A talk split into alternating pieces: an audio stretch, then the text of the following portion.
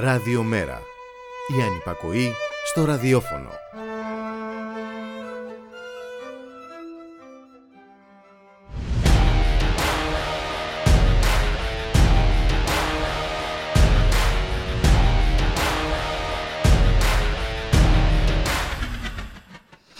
Προσοχή, προσοχή. Μήνυμα εκ της Πρωθυπουργίας του υπηκόους της Απικίας.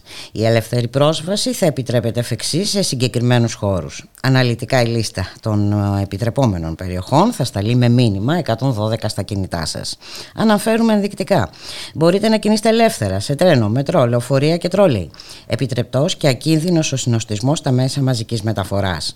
Επιτρεπτή και η πρόσβαση στα δημόσια νοσοκομεία, εάν τα καταφέρετε, σε επίταξη ράτζα για την εξυπηρέτησή Ελεύθερα μπορείτε να κινήσετε επίσης στο χώρο κατοικίας σας με την προϋπόθεση να είναι ανοιχτή η οθόνη της τηλεόρασης για να ενημερώνεστε για την επικαιρότητα όπως εμείς έχουμε επιλέξει για σας προκειμένου να σας απαλλάξουμε από περιτές ενασχολήσεις. Και για να κάνουμε καλύτερη τη ζωή σας εκτός δουλειάς, εάν βέβαια σας απομένει ελεύθερος χρόνος, σας απαλλάσσουμε από την ταλαιπωρία της κίνησης στο κέντρο της Αθήνας και φροντίζοντας για τη διατήρηση της καλής φυσικής σας κατάστασης, Εφ' εξής θα μπορείτε να κινηθείτε μόνο με τα πόδια. Με πόσους αλήθεια τρόπους θα πρέπει να σου δώσουν να καταλάβεις ότι είσαι επιθυμητός μόνο για να δουλεύεις και να πληρώνεις φόρους και ανεπιθύμητος για να διεκδικείς, να απεργείς και να διαδηλώνεις; Πόσο ακόμη θα τους επιτρέπεις να επιλέγουν αυτοί τους ρόλους τη ζωή σου;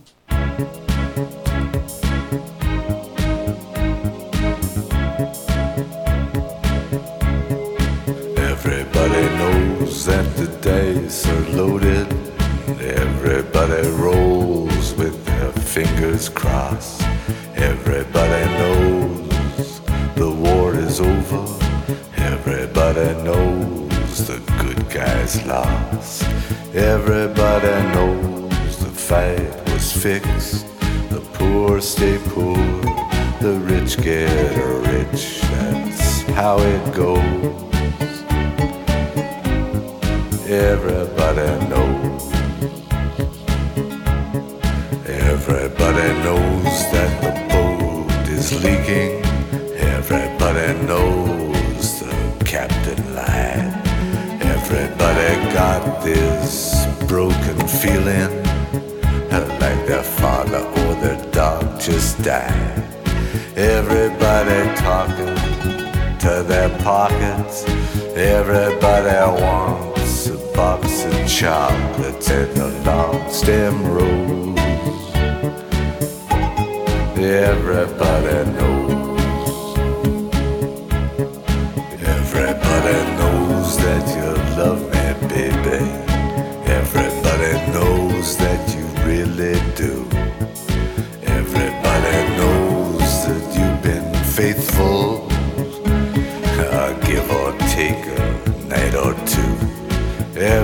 Everybody knows you've been discreet, but there were so many people you just had to meet without your clothes. And everybody knows. Everybody knows. Everybody knows. That's how it goes.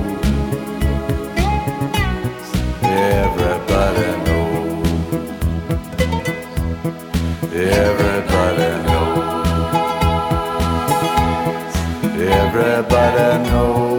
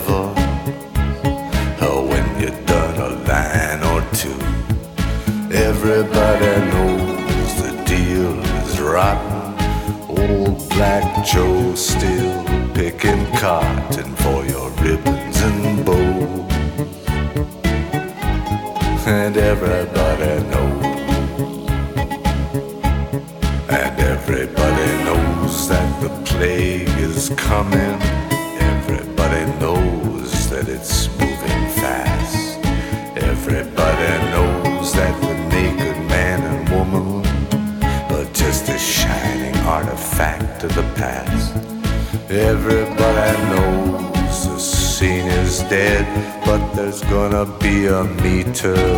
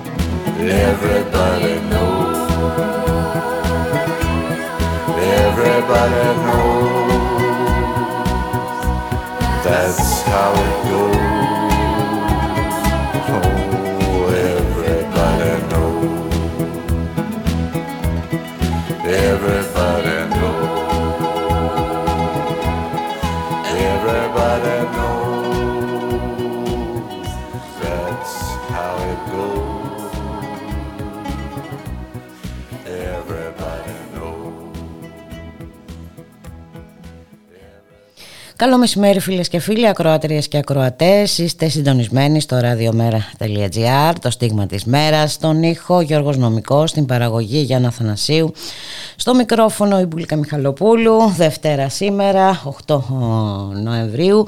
Με μεγάλη μας χαρά καλωσορίζουμε στο στούντιο μετά από αρκετό καιρό τον Μιχάλη Κρυθαρίδη, εκπρόσωπο τύπου του Μέρα 25 και ορτάζοντας σήμερα. Χρόνια πολλά και καλά. Μιχάλη, καλώς ήλθες. Καλώς σας βρήκα πολύ και ευχαριστώ πάρα πολύ και με δική μου χαρά έτσι επανέρχομαι ε, κο, κοντά σας και, και διαζώσεις όχι μόνο στο, Τηλεφωνικά. στο, στο ακουστικό βέβαια.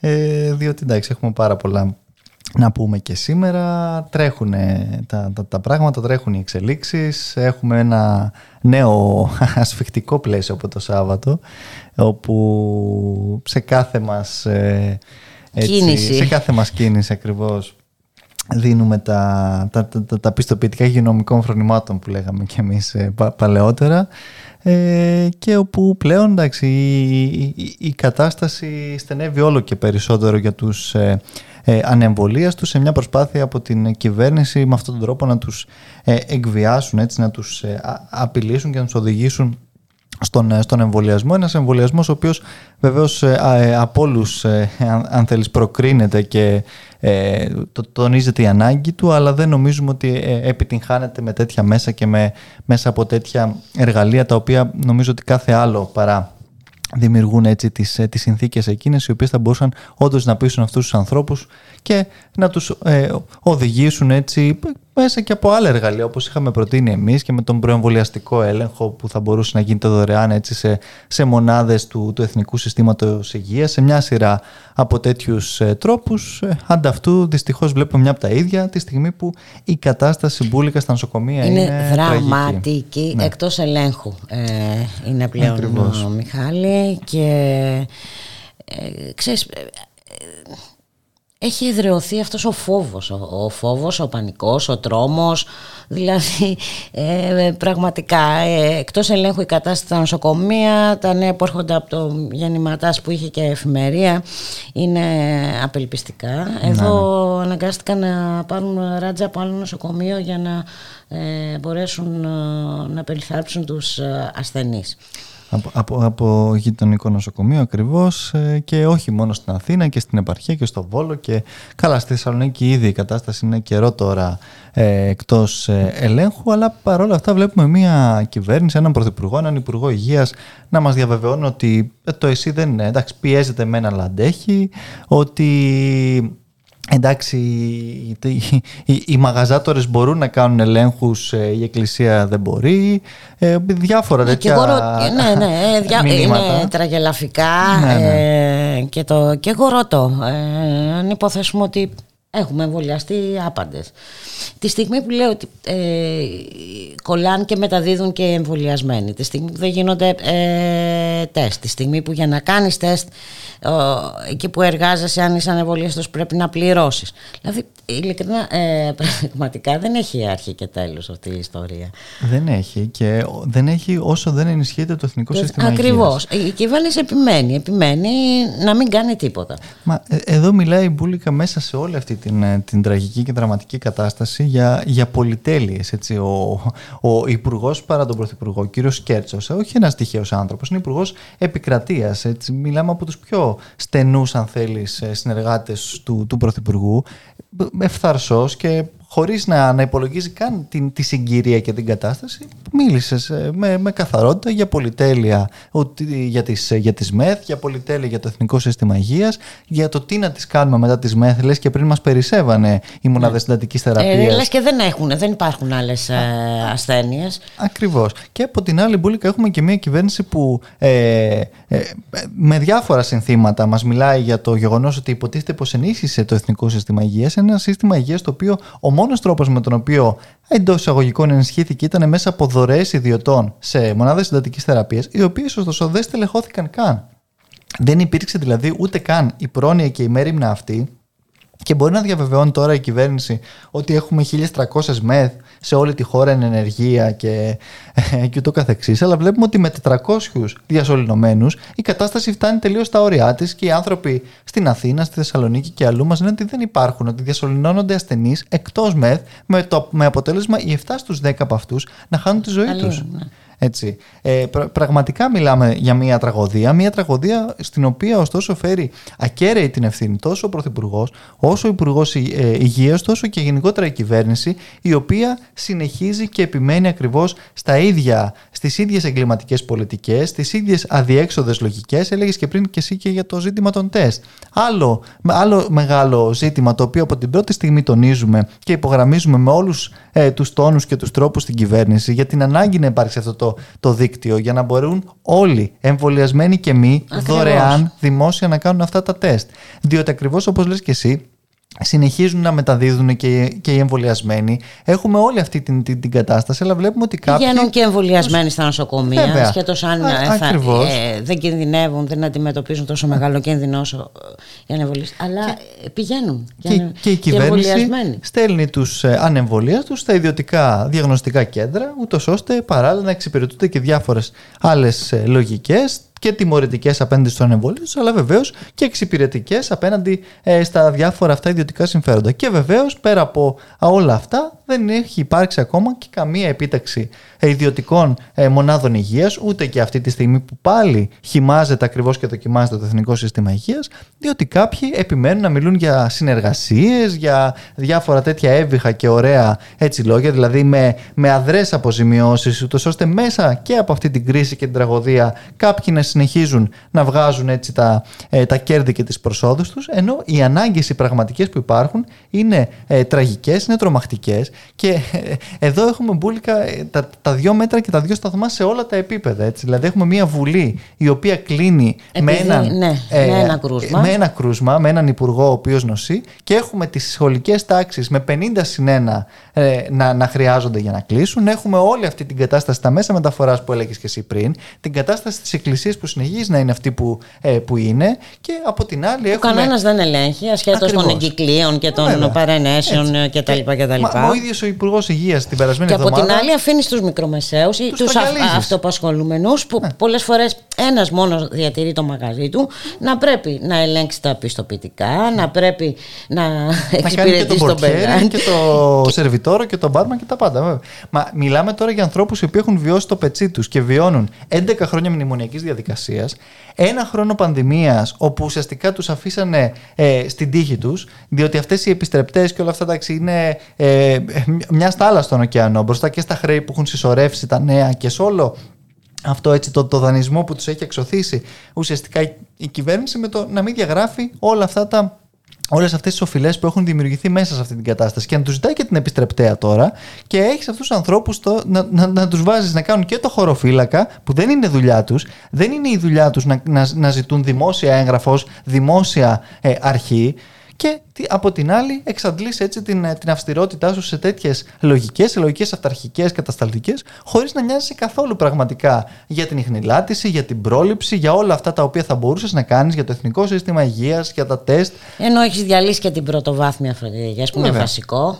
Και ενώ έχεις αποτύχει, διότι και εδώ ακούμε για, για τον εμβολιασμό και για όλα αυτά, αλλά και εκεί υπάρχει μια ε, αποτυχία της κυβέρνησης. Δεν είναι δυνατόν ε, σε άλλα κράτη-μέλη ε, της Ευρωπαϊκής Ένωση να έχουν φτάσει σε, επίπεδα ικανοποιητικά ε, και πολύ καλά, αν θέλεις, για όλη αυτή την, ε, ε, την, την εμβολιαστική διαδικασία. Και εδώ κάποιοι να, να συνεχίζουν να πανηγυρίζουν με το 60 και τον μισό πληθυσμό ουσιαστικά είναι εμβολίαστο με το 60%. Έτσι. αυτή είναι η κατάσταση. Και εκεί υπάρχει αποτυχία. Και είναι αποτυχία της κυβέρνησης που δεν, δεν έχει σημασία αν έχουν επηρεάσει παράγοντες της Εκκλησίας, άλλοι παράγοντες ή οποιοδήποτε άλλος. Η ίδια κυβέρνηση έχει την ευθύνη. Η πολιτεία έχει την ευθύνη για το πώς θα πείσει ακριβώς τους πολίτες, τι καμπάνιες έκανε τελικά. Τι... Να σου πω κάτι, Μιχάλη. Εγώ νομίζω τελικά ότι την εξυπηρετεί όλη αυτή η ιστορία με τους ανεμβολίαστους. Ναι, την εξυπηρετεί ο διχασμός. Τη βολεύει. Ναι, ε, τη βολεύει.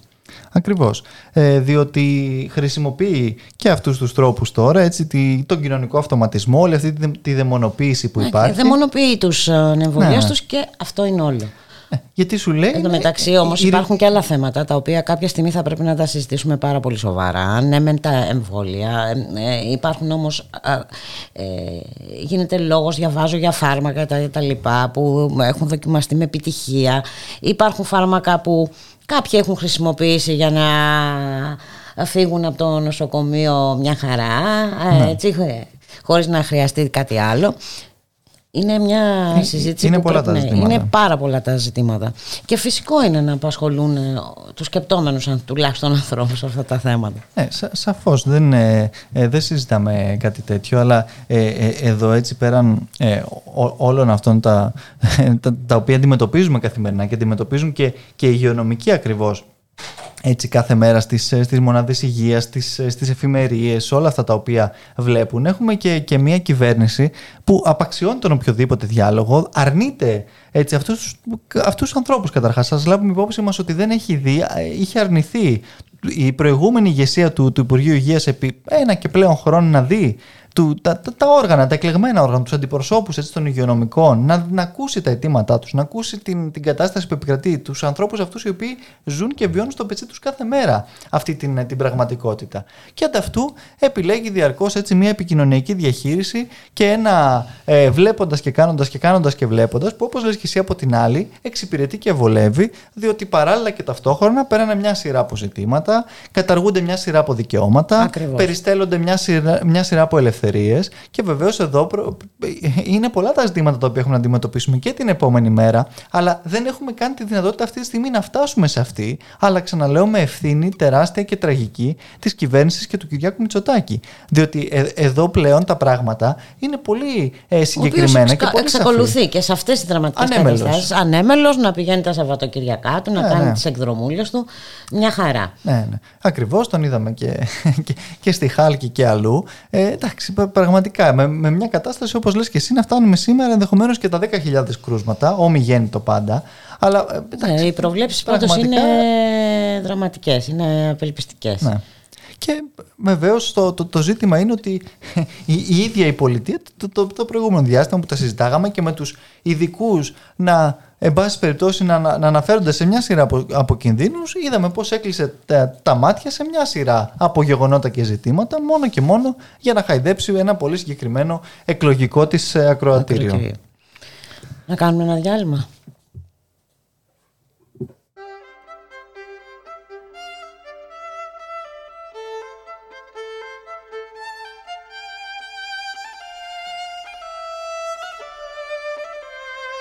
Ραδιομέρα.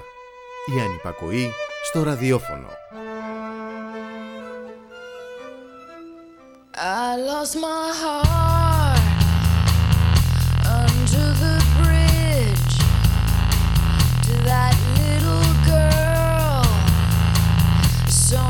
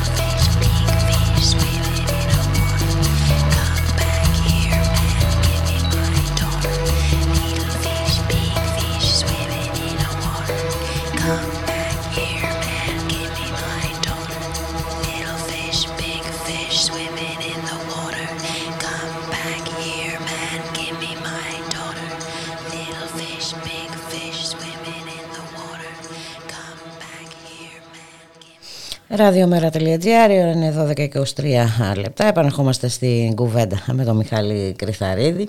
Ε, και Μιχάλη, είναι τόσα πολλά τα ζητήματα, πως τόσο όλα συνδέονται ε, μεταξύ τους. Α, Πού να πάμε, να πάμε στα παραμύθια περί κλιματικής αλλαγής και Στην Γλασκόβη. στην Γλασκόβη που υποτίθεται ότι όλοι αυτοί που μαζεύτηκαν εκεί για να πάρουν μέτρα για το κλίμα. Ναι, ναι, και υποτίθεται έτσι ε, μιλάνε για την, για την πράσινη μετάβαση όταν ουσιαστικά το μόνο το οποίο βλέπουμε να προωθείται μέσα από τα διάφορα έτσι αόριστα και γενικά τα οποία ακούμε είναι ένα πλυντήριο ουσιαστικά, ένα πράσινο πλυντήριο ε, ξεπλήματος ε, των πιο βρώμικων πραγματικά πρακτικών, των πιο αντιπεριβαλλοντικών πρακτικών μεγάλων πολυεθνικών κολοσσών και όχι μόνο. Ε, και βεβαίως ε, από αυτό δεν, δεν λείπει και ο ίδιος ο Έλληνας Πρωθυπουργός και οι, οι εκεί δεσμεύσεις του, οι οποίες και αυτές γενικόλογες και στην ίδια κατεύθυνση και χωρίς όλοι επίσης όλοι αυτοί, πέρα από το γεγονός δηλαδή τη- της ατολμίας και της δηλίας σε, σε, σε πολύ συγκεκριμένα, πολύ πρακτικά και ε, πολύ επίγοντα ζητήματα, διότι την, ε, την επόμενη μέρα, έτσι, μετά από όλη αυτή την κατάσταση της πανδημίας που ζούμε, ο, το, το, το μεγάλο ζήτημα το οποίο έχουμε να διαχειριστούμε όλοι και ό- όχι μόνο στη χώρα μας είναι το ζήτημα της κλιματικής κατάρρευσης. Έτσι. Όλα αυτά τα οποία ε, βλέπουμε καθημερινά δυστυχώς πλέον μπροστά στα μάτια μας με τις συνέπειες και τα αποτελ- αποτελέσματά τους και ανταυτού βλέπουμε μια παγκόσμια ηγεσία και ένα σύστημα εξουσίας θα έλεγα το οποίο όχι απλώς βλέπει με τεράστια χαλαρότητα όλη αυτή την κατάσταση, αλλά απλώς βρίσκει και εκεί ένα αποκούμπι για να, να δει πώς θα, θα, θα ντυλάρει τα νέα έτσι, project, πώς θα, θα, θα βγάλει με νέες ε, business ε, π- κερδοφόρα προϊόντα σε αυτή την, ε, την, την κατεύθυνση, όταν πραγματικά θα πρέπει να συζητάμε για κάτι τελείως διαφορετικό και να υπάρχουν συγκεκριμένες πολιτικές αποφάσεις και δεσμεύσεις. Και ε, βέβαια έχουμε και τον, ε, τον, τον Έλληνα Πρωθυπουργό, ο οποίος ανέλαβε υποτίθεται κάποιες τέτοιες δεσμεύσεις στη Γλασκόβη, χωρίς ωστόσο επίσης να μας πει για το κόστος αυτών των- των δεσμεύσεων, που μιλάμε για πολύ, ένα πολύ υψηλό κόστος. Μιλάμε για περίπου ε, ένα ΑΕΠ ε, ε, μπουλικά για, για τέτοιο κόστος και χωρίς βεβαίως να μας διευκρινίσει και ποιος θα αναλάβει αυτό το κόστος διότι ε, εδώ υπάρχει και ένα, ένας άλλος μεγάλος κίνδυνος. Είναι πολύ καλή και πολύ χρήσιμη η, η, η πράσινη μετάβαση, αλλά η πράσινη, όχι το πλυντήριο το πράσινο και με, με τις καφέ και μαύρες πολιτικές, α, αλλά είναι επίσης πάρα πολύ σημαντικό για να μην στραφεί η κοινωνία απέναντι σε αυτή, να δημιουργηθούν εκείνα τα εργαλεία και οι τρόποι να μην πληρώσει να μην πληρώσει πάλι ο, ο, ο, ο φτωχός έτσι ε, και, και, και οι φτωχότεροι πολίτες ε, της χώρας μας, της Ευρώπης, του κόσμου αυτή την, τη μετάβαση. Διότι και εκεί ε, ε, τίθεται ένα τεράστιο ζήτημα και γι' αυτό το λόγο έθεσε και ένα πολύ συγκεκριμένο ερώτημα ο γραμματέας του ΜΕΡΑ25 στον Πρωθυπουργό για, για αυτό το οποίο εμείς, εν πάση περιπτώσει, προτείνουμε και θεωρούμε ε, ως εργαλείο απέναντι σε αυτόν τον κίνδυνο, τον περιβαλλοντικό αναδυναμητικό φόρο, έτσι, έναν, ένα φόρο σε, σε αυτά που καταστρέφουν πραγματικά το περιβάλλον, ο οποίος θα πηγαίνει απευθείας, χωρίς να παρακρατάται καν από το κράτος, στους φτωχούς, στους φτωχότερους, αυτούς που το έχουν ανάγκη για να μπορέσουν και αυτοί έτσι να μην μείνουν πίσω από όλη αυτή τη διαδικασία, αλλά να μπορέσουν όντως να αντικαταστήσουν κάποια στιγμή και το αυτοκίνητό τους, τον καυστήρα τους και όλα αυτά τα ωραία τα οποία ακούμε. Αλλά κανείς δεν μας λέει πώς ο άνθρωπος ο οποίος παλεύει κάθε μέρα εκεί έξω να τα βγάλει πέρα και, και δεν μπορεί καλά-καλά να βγάλει το μήνα του, πώς θα, θα συμμετάσχει και πώς θα γίνει μέρος αυτής της διαδικασίας. Διότι αν είναι απλώς να συζητήσουμε για το πώς θα βγάλει η χ υψή γερμανική εταιρεία από ε, μεγαθύρια ανεμογεννητριών ή πώς ε, η χ υψή άλλη εταιρεία άλλης χώρας ή άλλου κολοσσού θα αναλάβει το δεν ξέρω κι εγώ ποιο νησί της χώρας μας ε, θα το υιοθετήσει όπως έχουμε δει τελευταία να, να γίνεται με τα διάφορα αυτά project. Ε, αυτό δεν είναι κάτι το οποίο πραγματικά μπορεί να λύσει τα τεράστια προβλήματα τα οποία υπάρχουν και τα οποία αντιμετωπίζει αυτή τη στιγμή και ο πλανήτης και η ανθρωπότητα και τα οποία θα κλονίσουν το, το επόμενο διάστημα, αν θέλεις, όλη αυτή την, την, την, την κατάσταση, η οποία δυστυχώς βλέπουμε να, να πηγαίνει διαρκώς επιταχυνόμενη προς ένα όλο και πιο δυστοπικό ε, μέλλον μπουλικά. Και βέβαια υπήρξε κάποτε μια συμφωνία του Παρισιού η οποία σε πολύ μικρό βαθμό ε, Ξεχάστηκε. ξεχάστηκε Ε, και βέβαια. αυτή. Κάτι ανάλογο πάει να συμβεί και σήμερα.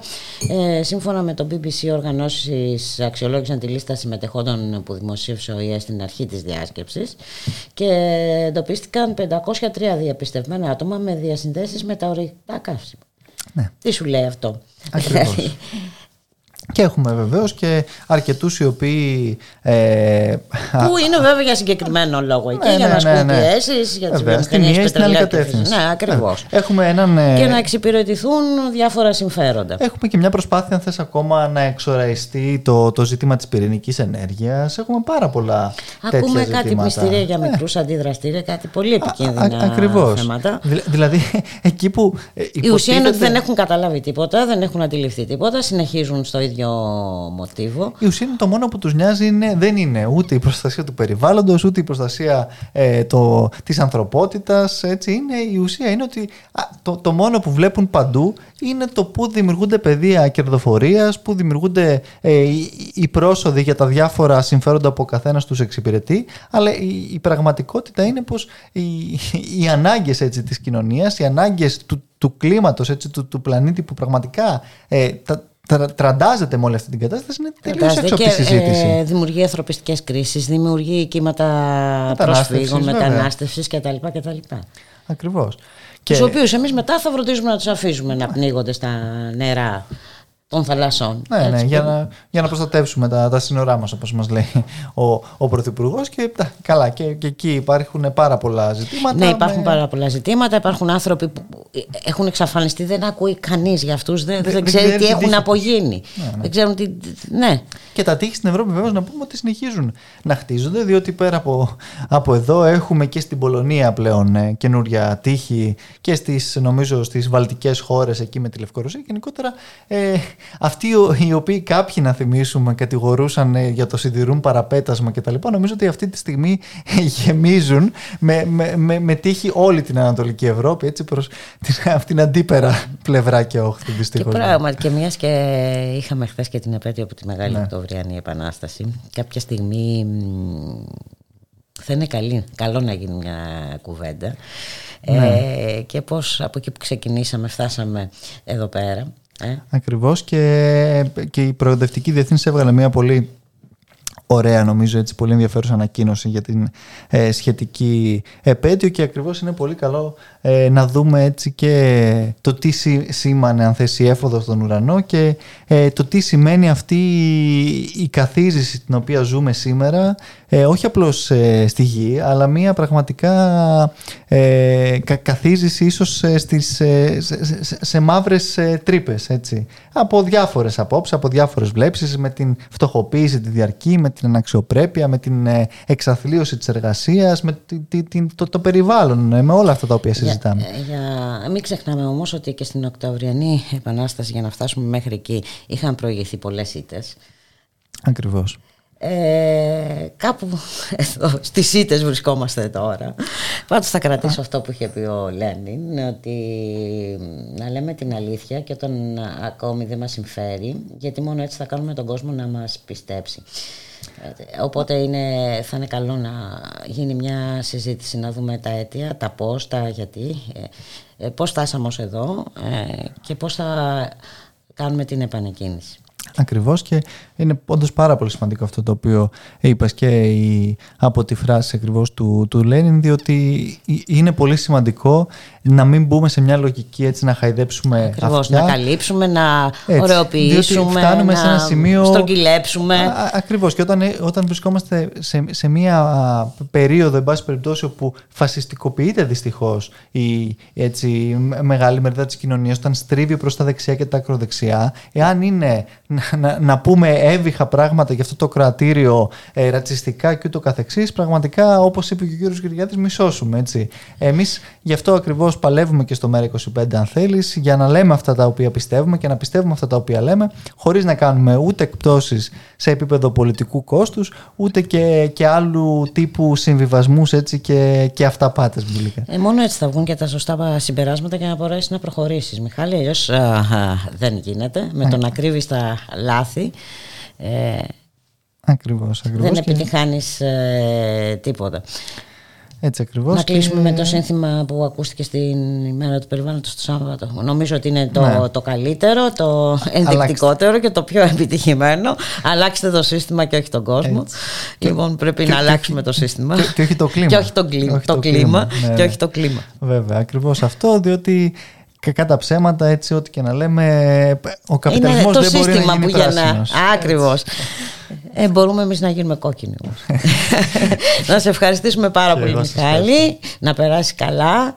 Χρόνια πολλά και καλά. Ευχαριστώ και πολύ πάλι και θα τα πούμε τα αύριο. πούμε αύριο. Γεια σας. Γεια χαρά.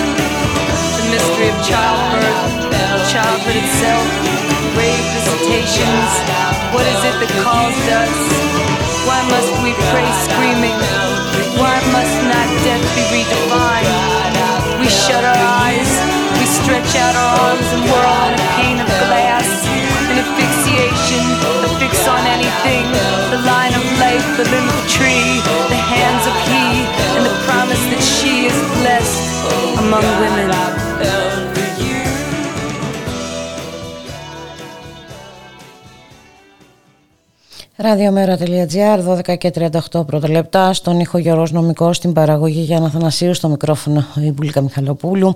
Δοκιμάζονται πολύ σκληρά οι εντοχές ε, του Δημόσιου Συστήματος ε, Υγείας. Πάρα πολλά τα προβλήματα και στην ε, πρωτεύουσα και στη Θεσσαλονίκη αλλά και σε άλλες πόλεις της χώρας. Να καλωσορίσουμε τον συνάδελφο Γιώργο Χρήστου, αρχισυντάκτη στο Εργασία.net. Γιώργο, καλό σου μεσημέρι. Καλή, καλό μεσημέρι, Μπουλίκα. Καλό μεσημέρι στους ακροατές. Και ε, πραγματικά πες, είναι α, δηλαδή να, βλέπω- να παρακαλάς μέρα νύχτα να μην χρειαστεί να πας στο νοσοκομείο. Έτσι, για διάφορους λόγους και όχι μόνο φυσικά για τον ε, λόγο COVID.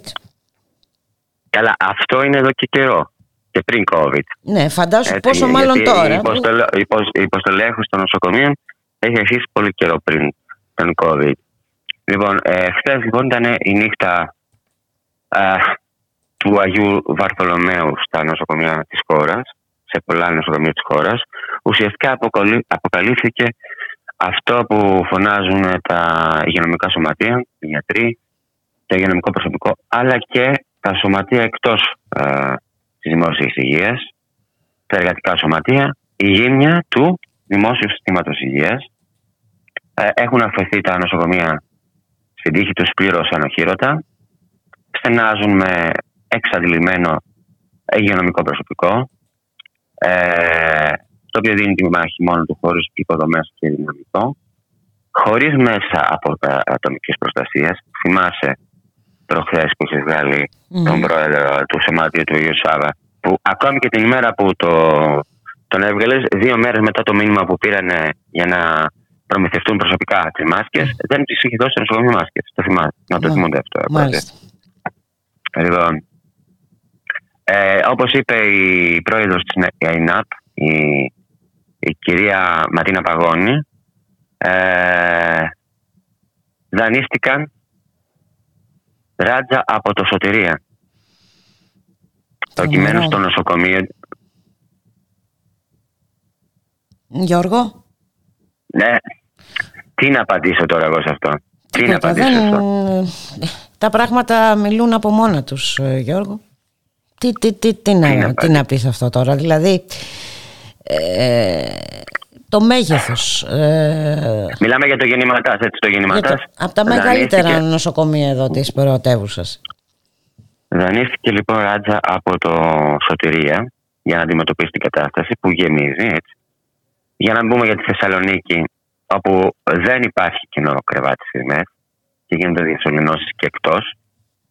Ε, στο Ιπποκράτιο, να σου πω ένα χαρακτηριστικό παράδειγμα, ε, νοσοκομείο στη Θεσσαλονίκης, το πρωί τελείωσε μια ακόμη εφιαλτική εφημερία όπου τα ασθενοφόρα έκαναν ουρά έξω από τα επίγοντα και οι ασθενείς περίμεναν επί ώρες για να επι- υποβληθούν σε εξετάσεις.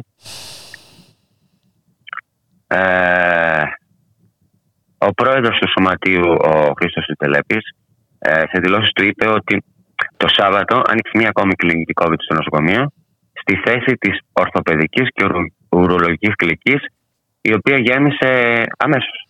αμέσως. Με ασθενείς με κορονοϊό, έτσι. Ε, και εκεί, όπως και σε όλη την Ελλάδα, να το ξαναπούμε, οι αντεχές του προσωπικού εξαντλούνται. Ε, δεν έχει έρθει, όπως είπε, δεν έχει πάει στο νοσοκομείο του κανένας επικουρικός υγειονομικός. Λοιπόν, και το Παπα-Νικολάου πάλι είχε την ίδια, στη Θεσσαλονίκη τώρα πάντα, την ίδια, είναι η ίδια κατάσταση, έτσι, μηδέν κλίνες. Η Θεσσαλονίκη έχει μηδέν κλίνες και ε, διασωληνώνονται εκτός ΜΕΘ.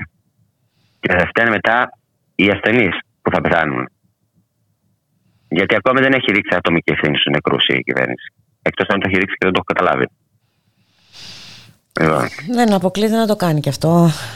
Τα Να, είπαμε, είμαι κοίταξε, σίγουρος. ε, ε, χρησιμοποιεί Γιατί δεν με έπαιρνε όλους μέτρα, τους εγώ- τρόπους και ναι. όλα τα μέσα δαιμονοποιεί τους ανεμβολίας τους, αυτοί θα φταίνε για όλα, ε, αυτή είναι η υπεύθυνη για την κατάσταση που υπάρχει και ε, εντάξει, α- αυτοί ε, στοχοποιούνται αποκλειστικά και μόνο. σωστά. Σωστά. Έχει βρει ε, και, να- πιστεύω και- ότι και τους βγαίνουν νέα εξυπηρετεί μέτρα σήμερα κιόλας. Για να, μπεις- να κάνεις μια συναλλαγή στο, στα, στις δημόσιες υπηρεσίες και στις τράπεζε. Έτσι, μην το ξεχνάμε. Ε, βέβαια. Στο πλαίσιο του lockdown των εμβολίαστων. Λοιπόν, να μείνουμε λίγο στο, στα νοσοκομεία. Ο καθηγητής ε, ο Σεργιάννη είπε ότι αν τα μέτρα εφαρμοστούν, ε, θα φτάσουμε γύρω στα 9.000 κρούσματα τη μέρα στις αρχές Δεκεμβρίου. Δεν τα λες και λίγα. Τα λες πάρα πάρα πάρα πολλά. Ε, να σου πω ότι στο, στα Τρίκαλα ο όροφος, ε, του- ε, του νοσο- ένας όροφος του νοσοκομείου έγινε COVID κλινική. Ε, στο νοσοκομείο του Βόλου παρατηρείται διασπορά του κορονοϊού σε ασθενείς εκτός κλινικής COVID και έχει σημάνει ε, συνα, συναγερμός. Τι άλλο να πω, δηλαδή ένας, ε, Δηλαδή ε, ένας όλοι- όλοι με εφιάλτης. κάποιον Ε, ε, μιλάμε τρόπο, για με έναν κάποιον εφ- τρόπο, εφιάλτη, ε, Γιώργο Χριστού. Ναι. Πέργαμο. Περιγράφουμε έναν Σιγά, σιγά. εφιάλτη πραγματικά. Δηλαδή. Ε, Αρχίζουμε και περιγράφουμε ένα Πέργαμο, αν δεν το έχεις καταλάβει. ναι. Σιγά σιγά. Ακόμη δεν το έχουμε ζήσει εμείς αυτό, αυτό γιατί πέρυσι μας κλείσανε μέσα. Και δεν υπήρξε εδώ στην Ελλάδα νοσηλευτική με μια τέτοια ε, διασπορά του κορονοϊού. Τώρα πια όμως με την οικονομία ε, ελεύθερη ε, και ανοιχτή όπως θέλει ο Μητσοτάκης, με μέτρα προστασίας κατά του κορονοϊού, τα οποία είναι διάτρητα. Δηλαδή δεν μπορεί. Και να επιλεκτικά μπαίνεις- φυσικά. ναι, και επιλεκτικά. Να το πούμε, ας πούμε. Δεν μπορεί να μπαίνει σε μια δημόσια υπηρεσία, σε μια τράπεζα με rapid test και στο μετρό να μπαίνεις free, ελεύθερα. Έτσι δεν είναι. Ε, ε, ε, έτσι ακριβώς. Εδώ η, λο- η, λογική, η λογική χτυπάει τα βάνη εδώ. Εντάξει, ε, σηκώνεις τα χέρια ψηλά, δεν υπάρχει. Μην ψάχνουμε να βρούμε την ε, λογική. Ε, Γιώργο, δεν υπάρχει λογική σε όλο αυτό. Υπάρχει, ε, υπάρχει μόνο Δεν μπορεί να- συγκεκριμένη δεν μπορεί- στόχευση από την πλευρά της ε, κυβέρνησης, τίποτα άλλο. Ναι, νομίζω το έχουμε πάρα, πει πάρα πολλές φορές ότι είναι η ιδιωτικοποίηση των ε, δημόσιων παροχών από τα νοσοκομεία, δηλαδή τη, δημο- τη, δημο- της δημόσιας υγείας, με κατά τμήματα.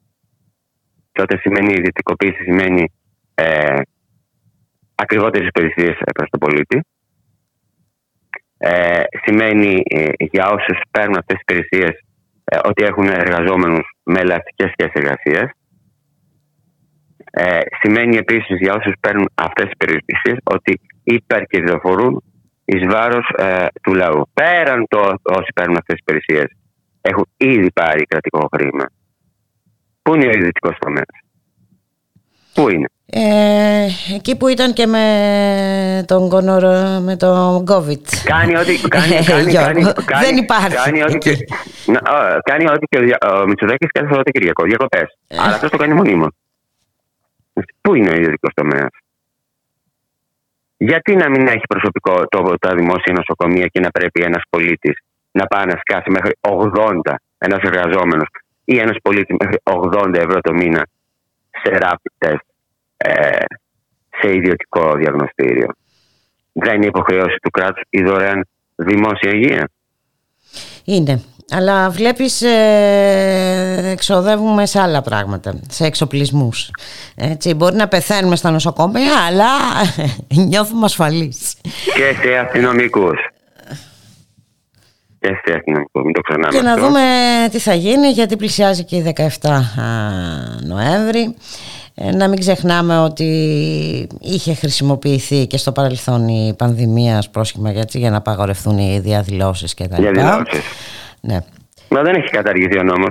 Ε, δεν έχει καταργηθεί ο Ισχύει. νόμος, τα- καταργήθηκε νόμος. στην πράξη από τον ε, κόσμο. Ναι. Ναι, αυτό έχει γίνει από τον κόσμο. Και, φαντάζω, και πιστεύω ότι αυτό θα κάνει και σε, στη συνέχεια. Θα το θα εξακολουθήσει να τον έχει στην αδράνεια. Λοιπόν, ε, νομίζω ότι σε βάθος χρόνου, ελπίζω να πω ψεύτης, ότι θα το κάνει το lockdown. Γιατί δεν θα έχει άλλη επιλογή. Δεν ξέρω. Πάντως αυτό που πρέπει ε, να κάνει ε, δεν το βλέπουμε να το, να, κάνει, να το κάνει με τίποτα και εννοώ βέβαια την ενίσχυση του δημόσιου συστήματος υγείας. Ε, ναι, να το ε, πούμε, ε, κοφεύει να το πούμε. ε, επανειλημμένα, σταθερά ε, σε αυτή την ε, έκκληση. Ε, Για και να βέβαια πούμε με δύο όλες πράγματα τις με αυτό. ε, συνέπειες, ε, τις Για να πούμε τραγικές δύο πράγματα συνέπειες. γι' αυτό. Ότι ο φετινός προπολογισμό για την υγεία είναι ακόμη πιο μικρός από το περσινό. Δηλαδή, ο- τα Μάλιστα. χρήματα που δίνονται από τους Έλληνες φορολογούμενους. Ε, είμαστε καλύτερα, σε καλύτερη κατάσταση φέτος. Ε, το προσωπικό, με το δεδομένο ότι έχουν βγει ανεμβολίες εργαζόμενοι υγειονομικοί σε αναστολή, είναι ακόμη λιγότερο. Προσλήψεις μόνιμου προσωπικό δεν κάνει και δεν είναι μόνο στην υγεία, είναι και σε όλα όσα αφορούν στη δημόσια υγεία. Τα σχολεία, τις προνοιακές δομές, τις συγκοινωνίες. Έτσι ακριβώς είναι Γιώργο, δεν ξέρω τι μπορούμε Είναι να πούμε, το- ε, τι στην να- να και προσθέσουμε, νομίζω- δεν νομίζω ότι μπορούμε να πούμε κάτι άλλο, είναι, ε. εξάλλου τα, τα έχουμε πει και τα λέμε συνέχεια, ε, δεν ξέρω το, και ο κόσμος πρέπει να κινητοποιηθεί ε, σε αυτή την κατεύθυνση Και τουλάχιστον να- φαίνεται, ναι, ναι. και να φαίνεται. διεκδικεί ε, καλύτερους όρους ε, Εργασία, ε, μέτρα Κοίτα, ασφαλείας. ε, καταρχάς για τη χωροδουλειάς. ζωή του, γιατί εδώ που έχουμε φτάσει μ, ε, ε, παίζεται κορώνα γράμματα η ζωή σου καθημερινά, με διάφορους τρόπους. Να σε ευχαριστήσουμε πάρα πολύ Γιώργο, Μια καλή και το πες συνέχεια. αυτό, δύο Ναι. λεπτά, δύο λεπτά, ναι, δύο λεπτά, μιας και το πες αυτό. Έχουμε αύριο 24 ώρα απεργία ε, των εργαζομένων στον τουρισμό, επιστημών και στους διανομής, Μμμ. 12 η ώρα συγκέντρωση στη διαραπαγή του και σε όλη, σε όλη τη χώρα. Και επίσης έχουμε 48 ώρες απο- α, απεργίες σήμερα και αύριο ε, Μμμ. και 11 και 12 στα μεταλλεία Χαλκιδικής για αυτό που είπες. Για καλύτερους ε, συνθήκες υγιεινής και, και ασφάλειας, για τη ζωή τους, για συλλογικές συμβάσεις εργασίας, για όλα αυτά. Σε ευχαριστώ πάρα πολύ Γιώργο, καλή συνέχεια.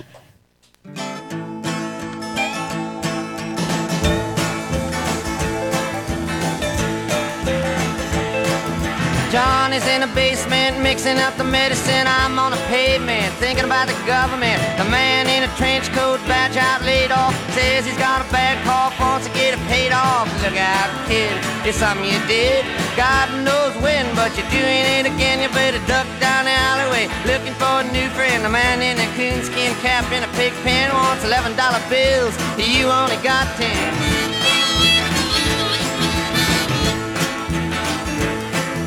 Maggie calls fleet-foot, face full of black soot, talking at the heat, put plants in the bed, but the phone's tapped anyway. Maggie says the men say they must bust an early man. Orders from the DA, look out, kid, don't matter what you did.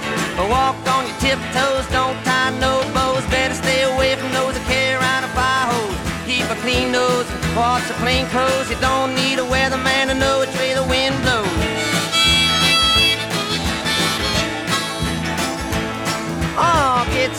Sick, well, hang around the inkwell, hang bell, hard to tell if anything is gonna sell. Try hard, get bought, get back, right rail, get jail, jump bail. Join the army, it fail. Look out, kid, you're gonna get hit by losers, cheaters, six-time users, hanging around the theaters. Girl by the whirlpools, looking for a new fool. Don't follow leaders or watch your parking meters.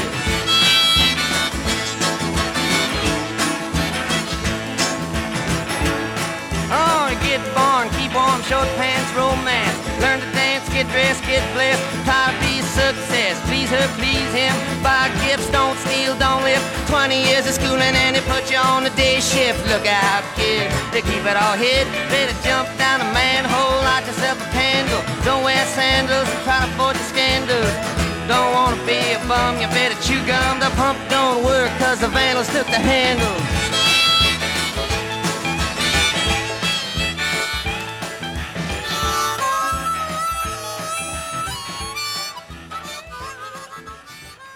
Το ΜΕΡΑ25 στο δρόμο για το συνέδριο.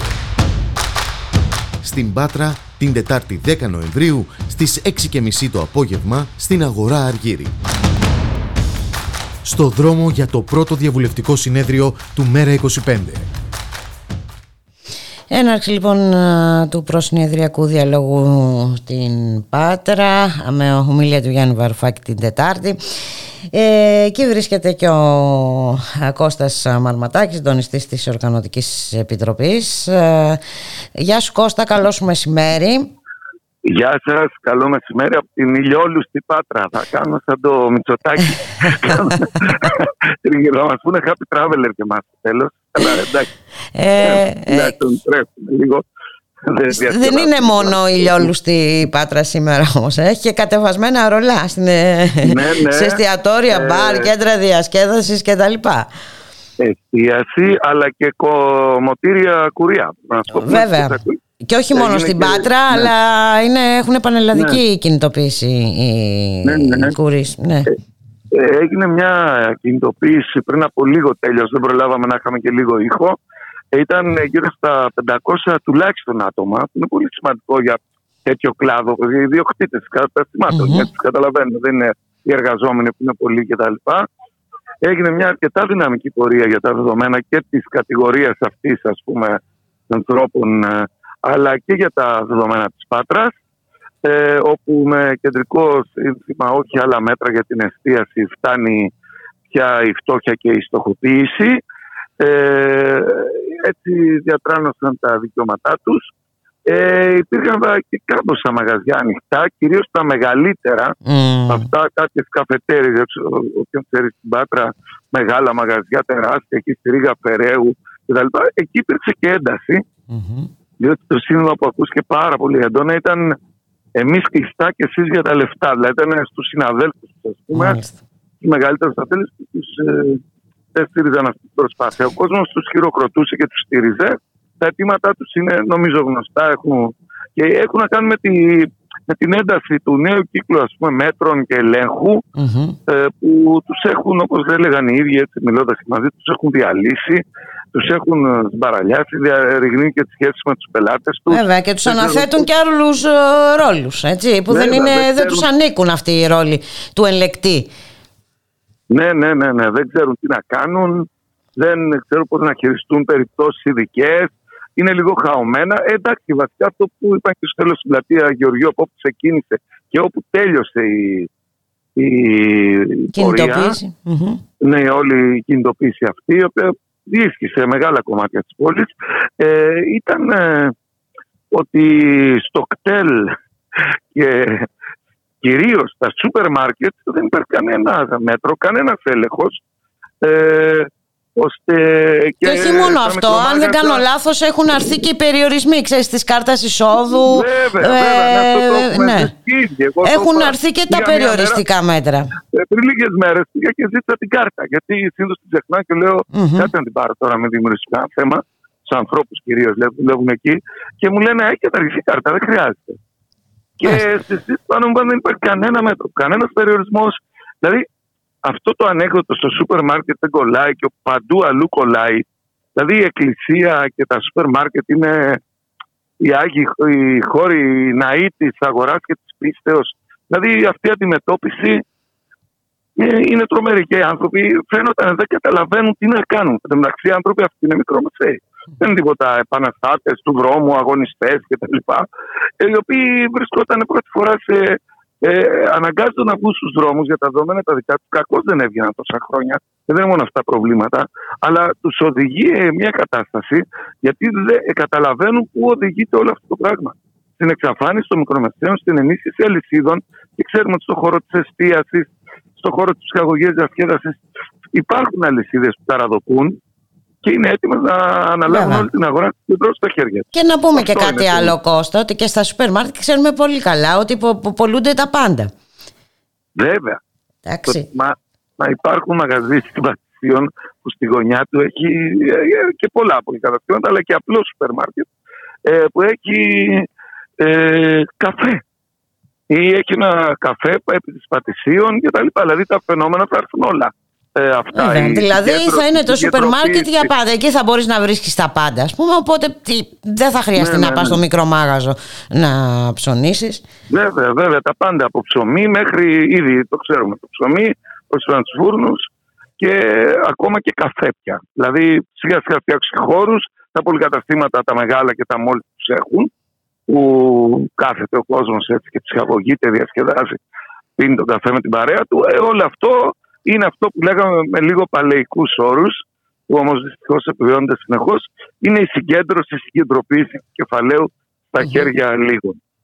Αν βάλουμε και τις αλυσίδες, τα, τα e-food, ε, τις Walt και όλα αυτά που παίρνουν στα χέρια τους τα, όλα τα δεδομένα της πελατείας κάθε μαγαζιού και μπορούν πολύ εύκολα γνωρίζοντας και τις απαιτήσεις του κόσμου να πάνε να στήσουν ε, ένα άλλο μαγαζί κάπου στο βάθος χρόνου θα ελέγξουν τα πάντα. Δηλαδή η όρθια θα είναι αφόρητη και σε αυτό το επίπεδο.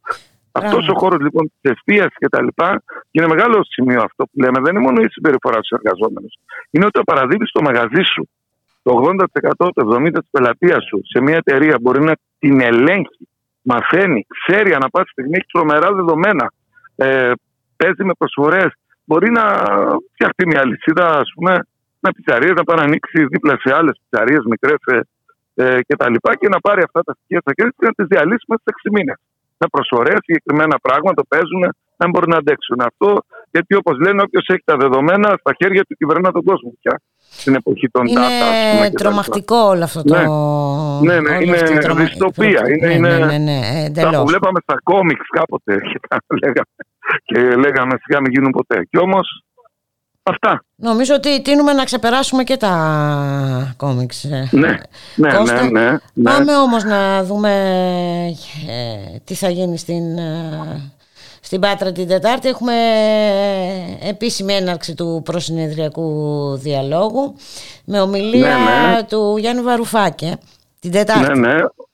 Τετάρτη απόγευμα στις 6.30 στην αγορά Αργύρια, ένα γνωστό έτσι, και λίγο εμβληματικό πολιτικά μέρος με τους περιορισμούς και τις δυσκολίες ε, που μας βάζει ο COVID και τα λοιπά θα γίνει ανοιχτή συγκέντρωση ε, ομιλία του, πολιτική ομιλία του Γιάννη Βαρουφάκη που θα είναι ε, η κήρυξη του προσυνδρακού διαλόγου. Θα παρουσιάσει το κείμενο ε, των θέσεων που εγκρίθηκε ομόφωνα από την Κεντρική Επιτροπή ε, για τα ζητήματα ανάλυσης στρατηγικής, ιδεολογίας και οράματος. Ε, ένα πολύ ενδιαφέρον κείμενο έχει δημοσιοποιηθεί από την προηγούμενη Πέμπτη στο site του Μέρα 25 ε, για να το δει και οποιοδήποτε άλλος πολίτης θέλει, οποιοδήποτε φορέας, οποιοδήποτε, ε, οποιαδήποτε συλλογικότητα και αν θέλει να συμβάλλει ή να παρατηρήσει αλλά να δει αυτή τη στροφή ριζοσπαστικοποίησης που εξαγγέλει, θα εξαγγείλει επίσημα πλέον και ο Γιάννης Δαρουφάκης την Τετάρτη σε μια πόλη που έχει ένα συμβολισμό μεγάλο για όλη τη χώρα, την πόλη της ανεργίας, της υποβάθμισης, της αποβιομηχανοποίησης, μια πόλη που η αριστερά και οι προοδευτικές δυνάμεις παραδοσιακά είχαν μεγάλες δυνάμεις και που τώρα υπάρχει ένα μεγάλο κενό, μια πόλη που ε, είναι συνδεδεμένη με τα κλειστά εργοστάσια, με τους, ε, τα καταστήματα, δεν ξέρω αν έχεις έρθει πουλικά τελευταία στην Πάτρα. Όχι, Ε, δυστυχώς. υπάρχει- ε, θα κανονίσουμε να έρθει καμιά φορά που θα έρθω να έρθει από εδώ να κάνουμε και ένα ρεπορτάζ πιο επισταμένο και σοβαρό. Αυτά που Ωραία. κάνω εγώ. Ε, Πολύ είναι μια πόλη ευχαριστώ. που υποφέρει από την κρίση. Υποφέρει από την κρίση. Και Και έχει, είναι, είναι συμβολικό η επιλογή, είναι συμβολική ότι ξεκινά την Πάτρα. Ο προσεδριακό διάλογος ξεκινά την επόμενη μέρα με τη δυνατότητα αποστολής τοποθετήσεων, ε, αναλύσεων, προσεγγίσεων, ε, τροπολογιών, διαφωνιών, συμβολών, οτιδήποτε μπορεί να κάνουν όλα τα μέλη του ΜΕΡΑ25. Θα είναι και δημόσιος, θα γίνουν και κάποιες άλλες ε, θεματικές εκδηλώσεις πέρα από τις κεντρικές Πάτρα, Ηράκλειο, Αθήνα και πιθανότατα και κάτι στη Βόρεια Ελλάδα, στη Θράκη, ίσως ε, συζητάμε αυτές τις μέρες να προχωρήσουμε αργότερα μετά λέει τα Χριστούγεννα. Θα είναι ένας πλούσιος διάλογος. Είναι σημαντικός. Ο Γιάννης Βαρουφάκης θα μιλήσει και για την πολιτική συγκυρία ε, της περίοδου και όλη αυτό την ένταση που υπάρχει και τη συζήτηση ακόμα για την προοδευτική διακυβέρνηση σε πάρα πολλά εισαγωγικά που έχει μπει στην ατζέντα ας πούμε, των ΜΜΕ κυρίως. Δεν ξέρω αν έχει μπει στην ατζέντα της καθημερινότητας του κόσμου που φέρει. Ε, ε, και θα μιλήσει και για την τοπική πρόταση το καλοκαίρι για την αύξηση της Πάτρας. Ε, θα προηγουμένως στις 1.30 ώρα θα είναι στο πανεπιστημιο για μια πολύ ενδιαφέρουσα συζήτηση με τους φοιτητές, με φοιτητές που πήραν μια πρωτοβουλία και τον καλεσαν ε, να συζητήσουν για το τεχνολογία και εκδημοκρατισμός του χρήματος. Όλα αυτά γύρω από το bitcoin, το άϊλο χρήμα, το πώς παίζεται τα παιχνίδια σήμερα από το τραπεζικό χρηματιστηριακό κεφάλαιο, που ξέρετε η συζήτηση του Γιάννη Βαρουφάκη πάντα έχει πολύ μεγάλο ενδιαφέρον για αυτά και από ό,τι φαίνεται η νέα γενιά συζητάει πάρα πολύ γύρω από αυτά τα ζητήματα. Πώς μέσα από αυτά τέλος πάντων επιβάλλεται η κυριαρχία αυτών των ε, δυνάμεων ε, του χρήματος, ε, καταργώντας το χρήμα ε, πολλές φορές. Δηλαδή και την εργασία ακόμα καταργούν. Υπάρχουν τα παραδείγματα που παίρνουν δάνεια εταιρείες για να αγοράζουν τις μετοχές τους, να ανεβαίνουν οι μετοχές τους και μετά να ξεπληρώνουν άνετα αυτό τα δένεια και να βγάλει τεράστιο κέρδος. Γίνονται και τέτοια παιχνίδια συχνά, τα οποία τι σχέση έχουν με το. και ταυτόχρονα να έχουμε τις μειώσεις μισθών, τις απολύσεις, την ανεργία για τον κοσμάκι. Θα υπάρχει αυτή η συνάντηση λοιπόν στις 9.30 ώρα στο Πανεπιστήμιο. Αυτό είναι το πρόγραμμα. Εδώ γίνεται μια προσπάθεια προβολής, ενημέρωσης του κόσμου. Υπάρχει και ε, νεολαία που κάνει εξορμήσεις και λοιπά και λοιπά, τα γνωστά. Ωραία, Αυτό. βοηθάει και ο καιρός. Ναι, ναι, καλά είναι, καλά είναι. ε, καλή Καλά είναι, δουλειά καλά είναι. λοιπόν, καλή συνέχεια και θα τα ξαναπούμε. Να είσαι καλά είστε Κώστα. καλά, να είστε. Γεια χαρά.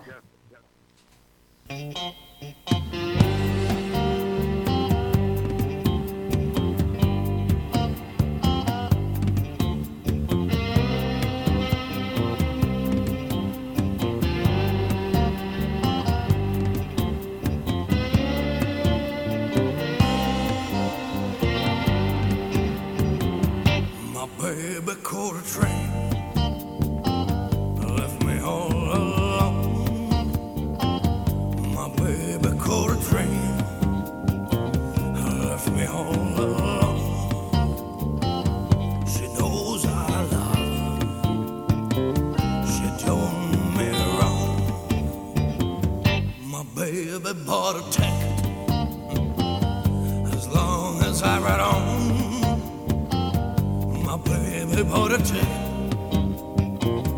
As long as I ride on. She says she gonna ride. Look, a been away from home.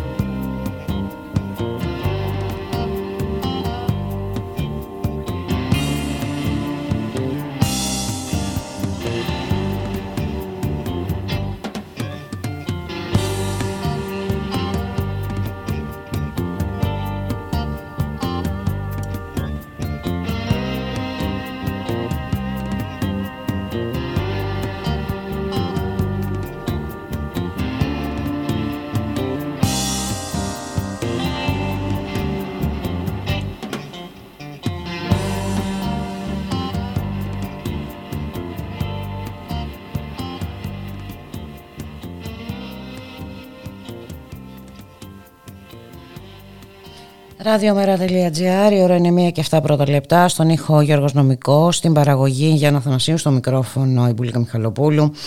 Ιδιωτικοποιήσεις, κέρδη για τους κολοσσούς, στην εργασία, ανύπαρκτα μέτρα ασφαλείας και προστασίας των εργαζομένων. Το μοντέλο που εξυπηρετεί με θρησκευτική ευλάβη αυτή εδώ η κυβέρνηση. Να καλωσορίσουμε σε αυτό το σημείο τον κύριο Μάκη Κοντογιώργο, είναι μέλος της Εκτελεστικής Επιτροπής του ΟΜΕΑ ΟΤΕ. Καλό μεσημέρι, κύριε Κοντογιώργο και συνδικαλιστής βέβαια και ε, θα δούμε ότι ε, πρόσφατα είδαμε και με την Κόσκο τι συμβαίνει ε, έτσι μιλάμε για κολοσσούς οι οποίοι ε, φυσικά δεν στερούνται κερδών ε, παρόλα αυτά αρνούνται ε, ε, να διαθέσουν έστω και κάποια από τα κέρδη τους για την προστασία των εργαζομένων για την ε, προστασία των εργασιακών σχέσεων κτλ. κτλ. Κάτι ανάλογο που γίνεται και στον ΟΤΕ Ε, κάτι ακριβώς ανάλογο γίνεται και στον ΟΤΕ. Τα τελευταία 11 χρόνια έχουν πιεστεί και έχουν φύγει με τις υποτιθέμενες εθελούσιες εντός πολλών εισαγωγικών εξόδους ε, 14.000 συνάδελφοι που πρόκειται για ένα απίθανο νούμερο ε, και μιλάμε ότι για να φύγει κάποιος σε κάποια τέτοια έξοδο θα πρέπει να είναι τουλάχιστον 40 χρονών ε, δηλαδή, ο μέσος όρος ηλικίας είναι πάνω από 50 χρονών. Κάποιοι από αυτούς δεν έχουν προοπτική σύνταξης, φεύγουν δηλαδή με το λεγόμενο ε, Β πρόγραμμα. Ε, οπότε καταλαβαίνετε ότι για να φύγει κάποιος με το Β πρόγραμμα χωρίς προοπτική σύνταξης ε, και χωρίς προοπτική στην αγορά εργασίας να δει ε, κάποια ε, ανάλογη θέση, γιατί όπως αντιλαμβάνεστε όλες οι εταιρείες ε, που ιδιωτικ... υποτίθεται ότι είναι ιδιωτική στην πραγματικότητα, όμως στην, στην ιδιωτική του πλειονότητα είναι από δημόσια ξένων χωρών. Ε, Κάνουν την ίδια τακτική ε, παντού. Δηλαδή, προσπαθούν να ξεφορτωθούν τους εργαζόμενους όταν φτάνουν από 40 και πολύ περισσότερο πάνω από 50 Μάλιστα. χρονών. Είναι Φτάνουν και οι δηλαδή στην εργαζόμενοι αγορά που έχουν εργασίας. βέβαια πολυετή ε, εμπειρία, ε, στοιχίζουν ακριβότερα, έτσι. Ε, Ναι. και, ε, Βλέπουμε όμως ότι στο εξωτερικο ε, οι ίδιες οι εταιρείες αυτές με το ίδιο management ε, στις ε, χώρες από τις οποίες προέρχονται δεν κάνουν το ίδιο. Δηλαδή εκεί τους ε, εργαζόμενους που όπως είπατε έχουν εμπειρία τους χρησιμοποιούν στην εκπαίδευση, τους χρησιμοποιούν στην on- on-job training, δηλαδή στην εκπαίδευση πάνω στην εργασία στους νεότερους και τους ε, έχουν ως παράδειγμα ε, ώστε οι νέοι που έρχονται να γνωρίζουν ότι θα μπορούν, θα μπορούν να παίρνουν σύνταξη από την εταιρεία στην οποία εργάζονται. Δυστυχώς όμως στις χώρες ε, ουσιαστικά απικίες, ε, που έχουν διαμορφώσει στην ε, περιφέρεια της Ευρώπης και αλλού ε, δεν ακολουθούνται οι ίδιε τακτικές, δηλαδή προσπαθούν να ξεκορτωθούν εργαζόμενους ε, που φτάνουν σε μεγάλη ηλικία και δεν τους ενδιαφέρει ε, καν το, η προοπτική ας πούμε, επιβίωσης στην αγορά γιατί ξέρουν ότι ελέγχουν το πολιτικό περιβάλλον.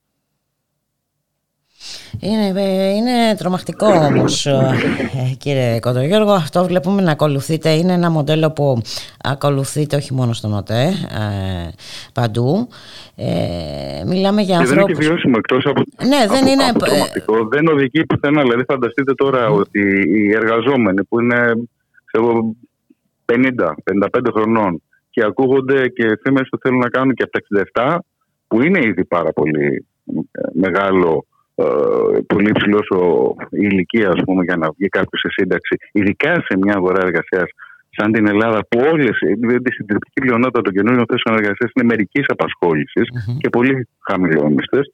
Ε, φανταστείτε πώς θα βγάλει η σύνταξη ένας στα 67 και στα 68 και στα 69 ακόμα χειρότερα που ψελίζουν ή προσπαθούν κάποια παπαγαλάκια να το βγάλουν. Είναι ένα εντελώς μη βιώσιμο, ε, ε, μια μη βιώσιμη πολιτική που ακολουθείται στην ε, αγορά εργασίας. Σε κανένα επίπεδο δεν είναι βιώσιμο και σε ό,τι ασφο- αφορά τα μ, ασφαλιστικά ταμεία ε, γιατί με αυτόν τον τρόπο έτσι, καταραίουν και τα ασφαλιστικά ταμεία. Ε, Απολύτως, ναι. ναι. Ε, σε- Φανταστείτε, φανταστείτε τώρα ναι, ότι κάποιοι εργαζόμενοι που είναι στα 50 τους μέχρι τα 65-67 που βγαίνουν στη σύνταξη, τι εισφορές θα έπρεπε να δώσουν οι εταιρείες Βέβαια. Ε, και τις εισφορές δεν δίνουν όταν ε, φεύγουν μόνοι τους και κάθονται στο σπίτι τους και περιμένουν ε, να, να έρθει η σύνταξη και να πάρουν ε, την πολύ χαμηλότερη σύνταξη όπως καταλαβαίνετε γιατί ε, σύμφωνα με το ασφαλιστικό σύστημα τα τελευταία έτη είναι αυτά που ε, ρυθμίζουν το, ρυθμίζουν το ε, ύψος το ποσό της, το, ποσοστό, το ποσό της τα ε, τελευταία 20 σύνταξης. χρόνια Βέβαια. αν δεν απατώμε. Μάλιστα. Ε, υπάρχει όμως δρόμος ε, κύριε Κοντογιώργο ε, και δεν μπορούν να... Υπάρχει δρόμος Και μάλιστα μιλάμε, αλλά πρέπει όχι να- θα πρέπει να πρέπει, ε, μιλήσουμε για τον δρόμο, ο οποίος είναι γνωστός. Ε, να πούμε ότι και πρόκειται για εταιρεία τώρα με, με πολύ υψηλά κέρδη. Θα ήθελα να αναφερθούμε σε αυτά. Δηλαδή τα δεν μιλάμε για μια τελευταία χρόνια- επιχείρηση που αντιμετωπίζει προβλήματα και εξαναγκάζεται να προχωρήσει σε τέτοιου είδους ο, Ίσα ίσα είναι μια εταιρεία που έχει κερδίσει και στα μνημόνια και στην πανδημία. Έχει σταθεροποιηθεί πάνω από 1,2 δισεκατομμύρια ευρώ ε, κέρδη. Θα το, μπορεί να το δει κάποιος στο EBITDA το λόγο γιατί είναι στο χρηματιστήριο εισηγμένη. Δηλαδή ε, σε όμιλο τα στοιχεία μπορεί να είναι και 1,5 εκατομμύριο ε, ευρώ εφού έχει πληρώσει τη μισθοδοσία. Όλοι οι χρηματοοικονομικοί δείκτε είναι ανεβασμένοι, είναι πάρα πολύ καλοί. Παλιότερα είχε ε, κάποιο, ε, κάποια υψηλά δάνεια, αυτά έχουν ε, ρυθμιστεί, είναι, δεν είναι πολύ χαμηλά πια δηλαδή και ο η δανειοδότηση. Δεν είχε απολύτως κανένα ε, πρόβλημα και σας λέω όλη αυτή η κρίση είτε είναι με τη μορφή ε, χρηματοοικονομικής κρίσης είτε με τη μορφή υγειονομικής κρίσης ε, λειτουργήσαν εις όφελός της. Ε, έχει βελτιωθεί δηλαδή παντού και παρόλα αυτά ε, πέρυσι μόνο ε, έδιωξε από την μητρική 6.500 κόσμο που αντιστοιχούν στο 65% περίπου των εργαζομένων που είχε εκεί. Δηλαδή σε μια μητρική που είχε πάνω από 1,2 δισεκατομμύρια ευρώ κέρδη. Και λες, οκ, μια εταιρεία που είναι να κλείσει, που, που έχει πρόβλημα επιβίωσης, να βάλουν πλάτη οι εργαζόμενοι, μπορούμε να το συζητήσουμε, έχει λογική. Μια εταιρεία που πάει τόσο καλά και πάει ακόμη καλύτερα, και γιατί συνεχίζει να πετάει τους εργαζόμενους από πάνω τη- από την εταιρεία, γιατί συνεχίζει να μειώνει μισθούς, να μειώνει εργασιακά δικαιώματα, ε, να μειώνει τον αριθμό των εργαζομένων. Δηλαδή, για ποιο λόγο Η, να βάλει η απάντηση πλάτη. νομίζω είναι απλή και για κέρδος. Για περισσότερο κέρδος και είναι... Ναι, και, και λες, ναι, το ερώτημα, η απάντηση είναι απλή και η απάντηση επίσης στην απάντησή σου είναι πολύ απλή. Δηλαδή ότι τι θέλει, δηλαδή στους μετόχους που έχουν φτάσει να δίνουν μερίσματα περισσότερα από τους μισθούς των εργαζομένων. Αυτοί πρέπει να αυξήσουν τα μέτρα τους στο σκάφος που έχουν ή στα υπερπολιτελή τους καταστήματα και οι εργαζόμενοι να μην μπορούν να πάνε στο σούπερ μάρκετ, να μην μπορούν να πληρώσουν τους φόρου της. Αυτή είναι η πολιτική αύξηση των κερδών την οποία θα πρέπει να υπηρετήσουμε. Αυτή είναι. Νομίζω ότι πρέπει να αντιδράσουμε μαζικά. Αυτό ακριβώς Αυτό και επειδή στο λένε και αυτό πλέον επιστερούμαστε. ε, ε, το, το θέμα είναι ότι δεν, δεν πρέπει να υπάρχει πλέον καμία αυταπάτη τα πράγματα είναι ξεκάθαρα είναι γυμνά ε, είναι καθαρά διαγυμνού οφθαλμού ορατά ε, και το θέμα είναι ότι πώς θα αντιδράσουν οι εργαζόμενοι γιατί ε, αν συνεχιστεί αυτή η λογική και αυτή η τακτική πραγματικά ε, θα, ξεπερά, θα ξεπεράσουμε και τα όρια της ε, εξαθλίωσης κάποια στιγμή. Ε, Αυτό είναι βέβαιο, μαθηματικά είναι βέβαιο. Και ε, κατά την ταπεινή μου άποψης θα πρέπει πάρα πολύ να αυξήσουμε το συνέστημα αλληλεγγύης. Ε, έχουμε δει τα παραδείγματα στην Costco, στην eFood, ε, πόσο δραματικές έχουν γίνει οι καταστάσεις, ε, δεκάδες ε, εργατικά δυστυχήματα σε εργοστάσια στη Βόρεια, ε, στη Βόρεια Ελλάδα. Ε, εμείς στον Όμιλο ΤΕ ε, έχουμε επίσης από τις πιέσεις αυτές ε, έχουν χάσει τη ζωή τους συνάδελφοι. Ε, πριν από 15 μήνες το καλοκαίρι, σε 1,5 μήνα μέσα είχαν χάσει τη ζωή τους τρεις συνάδελφοι ε, από ανακοπές καρδιάς ε, και πριν από μια εβδομάδα ακόμα μια συνάδελφος από ανακοπή καρδιάς, οξυάνθραμα του μυοκαρδίου. Ε, από τις πιέσεις αυτές που δέχονται ότι μετακινούμενη συνάδελφος ε, που έφυγε την προηγούμενη εβδομάδα από τη ζωή ε, είχε μεταφερθεί από τις οικονομικές υπηρεσίες όπου δούλευε από το 1992 στα τηλεφωνικά κέντρα, αλλιώς έλεγε να πάρει μια αποσμίωση και να φύγει. Δεν είχε την προοπτική προφανώς σύνταξη συγκεκριμένη, δεν μπορούσε να βγάλει. Αναγκάστηκε, πήγε ε, στα τηλεφωνικά κέντρα περίπου ένα χρόνο εκεί πέρα και κάποια στιγμή δεν μπόρεσε να.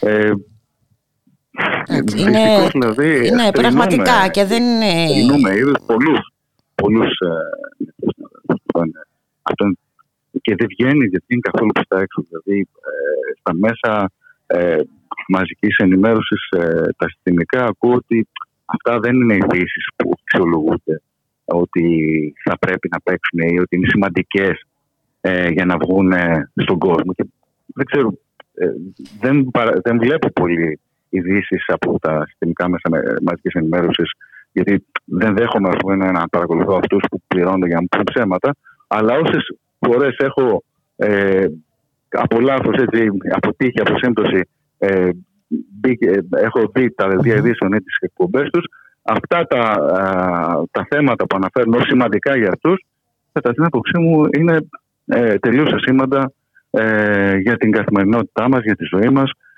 ε, και για τα προβλήματα που αντιμετωπίζουμε. Αυτό είναι καθαρό ε, κύριε ε, Κοντογιώργο, αυτός είναι και ο στόχος εξάλλου. Ε, αυ- Γι' αυτό έχουν δοθεί και τόσα ε, πολλά χρήματα σε αυτή την κατεύθυνση ε, ακριβώς ε, για να μην εξαλλογούνται ε, ανάλογες ειδήσεις ως σημαντικές και να Ναι, περνάνε προφανώς, όλα τα χέρια πολύ καλύτερα, ναι. στον τούκου. Στα χωράφια Και, αυτά. ε, ο- αλίμονο. Ε, ο καθένας μας ε, που εκτίθεται δημόσια υπόκειται σε κριτική. Έτσι δεν είναι. Ε, ε, ε, και βέβαια ε, να πούμε ότι αν ε, κάποτε κάποιοι εργαζόμενοι σε κάποιες δέκο ε, ήταν ε, προνομιούχοι τα πράγματα έχουν αλλάξει εντελώς θεωρούνταν προνομιούχοι με ιδιαίτερες παροχές κτλ. κτλ.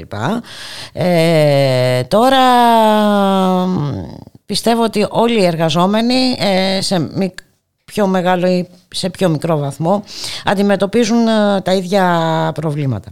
Αντιμετωπίζουν Ναι, τα, βεβαίως ίδ- και τις ίδιες θέλω να πω πιέσεις, ότι τα όλοι οι ίδια εργαζόμενοι- προβλήματα. Γι' αυτό ακριβώς πρέπει να υπάρξει αυτό που είπατε και εσείς, σημειώσατε και εσείς, αλληλεγγύη.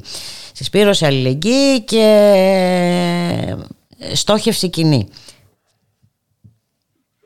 Έτσι είναι και θέλω να επισημάνω σε αυτό ότι οι εργαζόμενοι που ήταν στις πρώην ΔΕΚΟ ή ε, σε υπηρεσίες του ευρύτερου δημόσιου τομέα ήσαν ε, ως επιτοπλίστων ε, εξειδικευμένοι εργαζόμενοι, δηλαδή πάνω στις τηλεπικοινωνίες, στον ηλεκτρισμό, ξέρω, εγώ, στις, στις υποδομές, ε, σε, τα, οι οποίοι μπορούσαν και ε, ανέβαζαν προς τα πάνω και τον ε, μέσο όρο των ε, εργαζόμενων ε, στον ιδιωτικό τομέα αλλά και γενικά.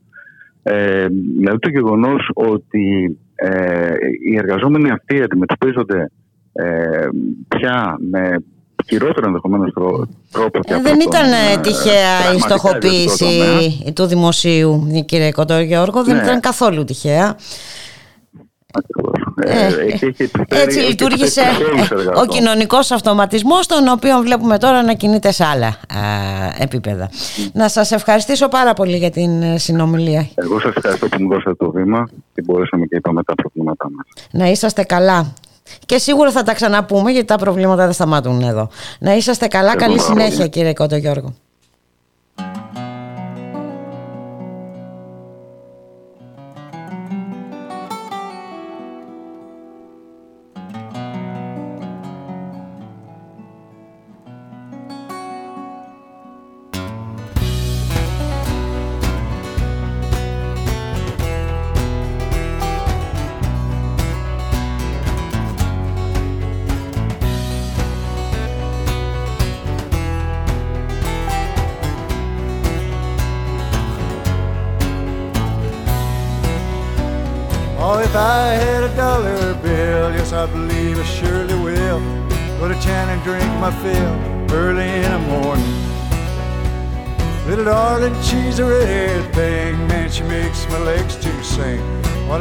diamond ring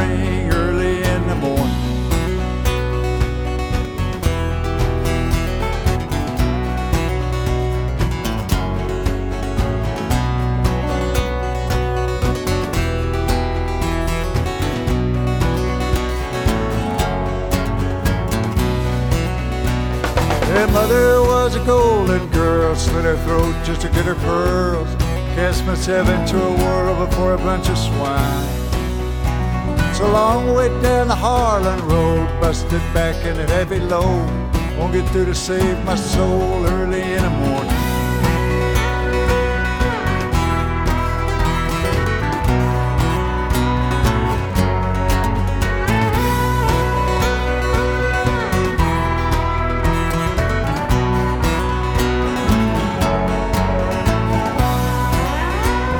Well, always been a gambling man, rolling bones with either hand. Seven is the promised land, early in the.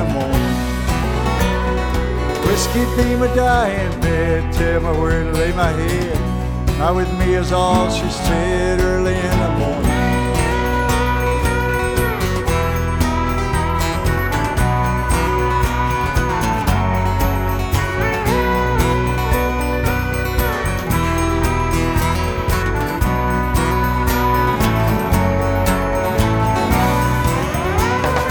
If I had a dollar bill, yes, I believe I surely will. Go to town and drink my fill early in the morning.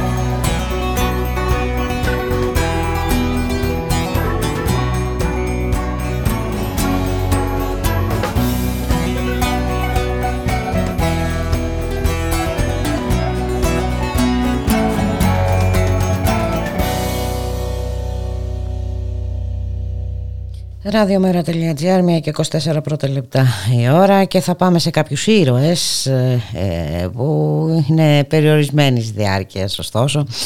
Ε, ήρωες μόνο για το καλοκαίρι, το χειμώνα αλλάζουν τα πράγματα. Αναφέρομαι βεβαίως στους ο, πυροσβέστες και την ε, άγρια καταστολή που δέχτηκαν στην ε, κινητοποίησή τους την περασμένη εβδομάδα.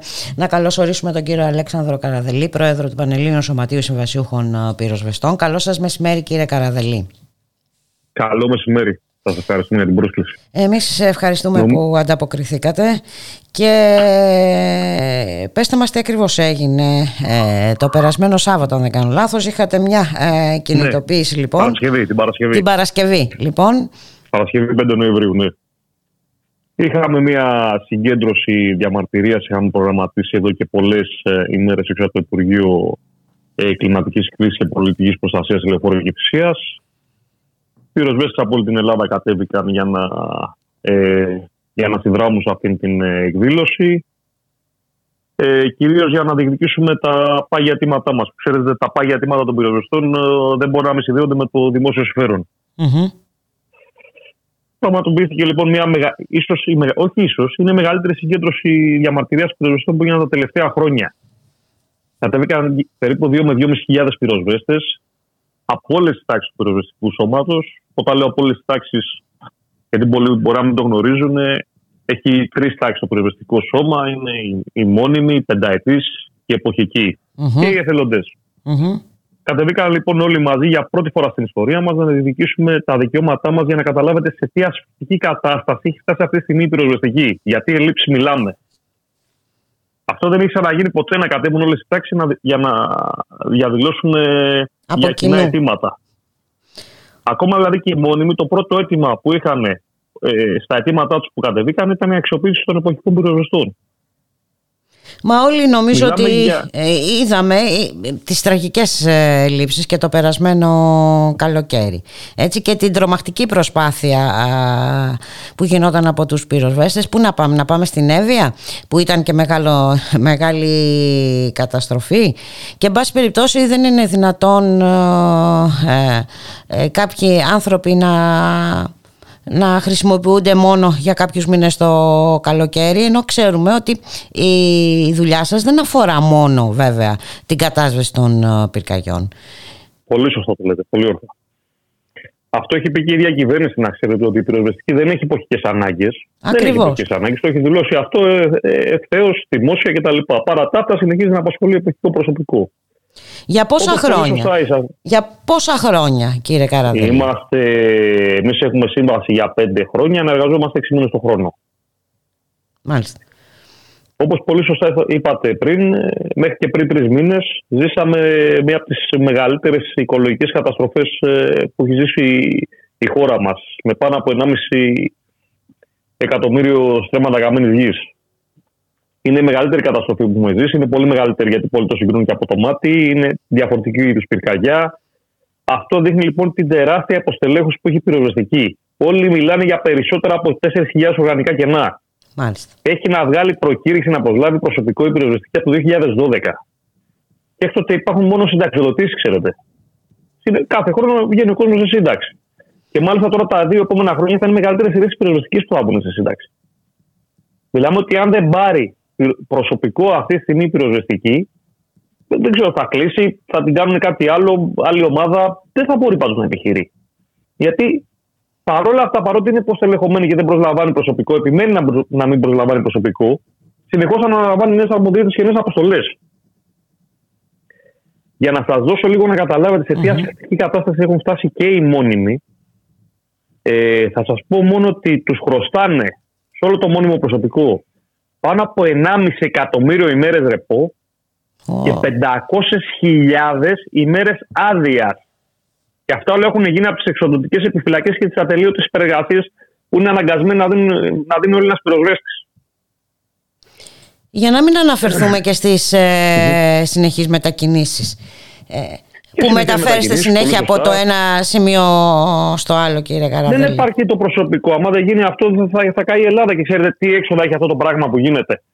Ξενοδοχεία, ε, ε, ε, σύντηση, ε, όλα αυτά είναι έξοδα μεταφορικά μέσα, αεροπλάνα, λεωφορεία, πούλμαν, όλα αυτά είναι έξοδα. Νομίζω ότι αυτά που μας δηλαδή, είπατε... ξεκινάνε ολόκληρες αποστολές από τη Θεσσαλονίκη για να κατέβουν 12 άτομα η αποστολή. Μάλιστα. Φανταστείτε τι έξοδα έχει αυτό το πράγμα. Και για να μείνουν εδώ πέρα τρεις και τέσσερις μέρες να επιχειρούν.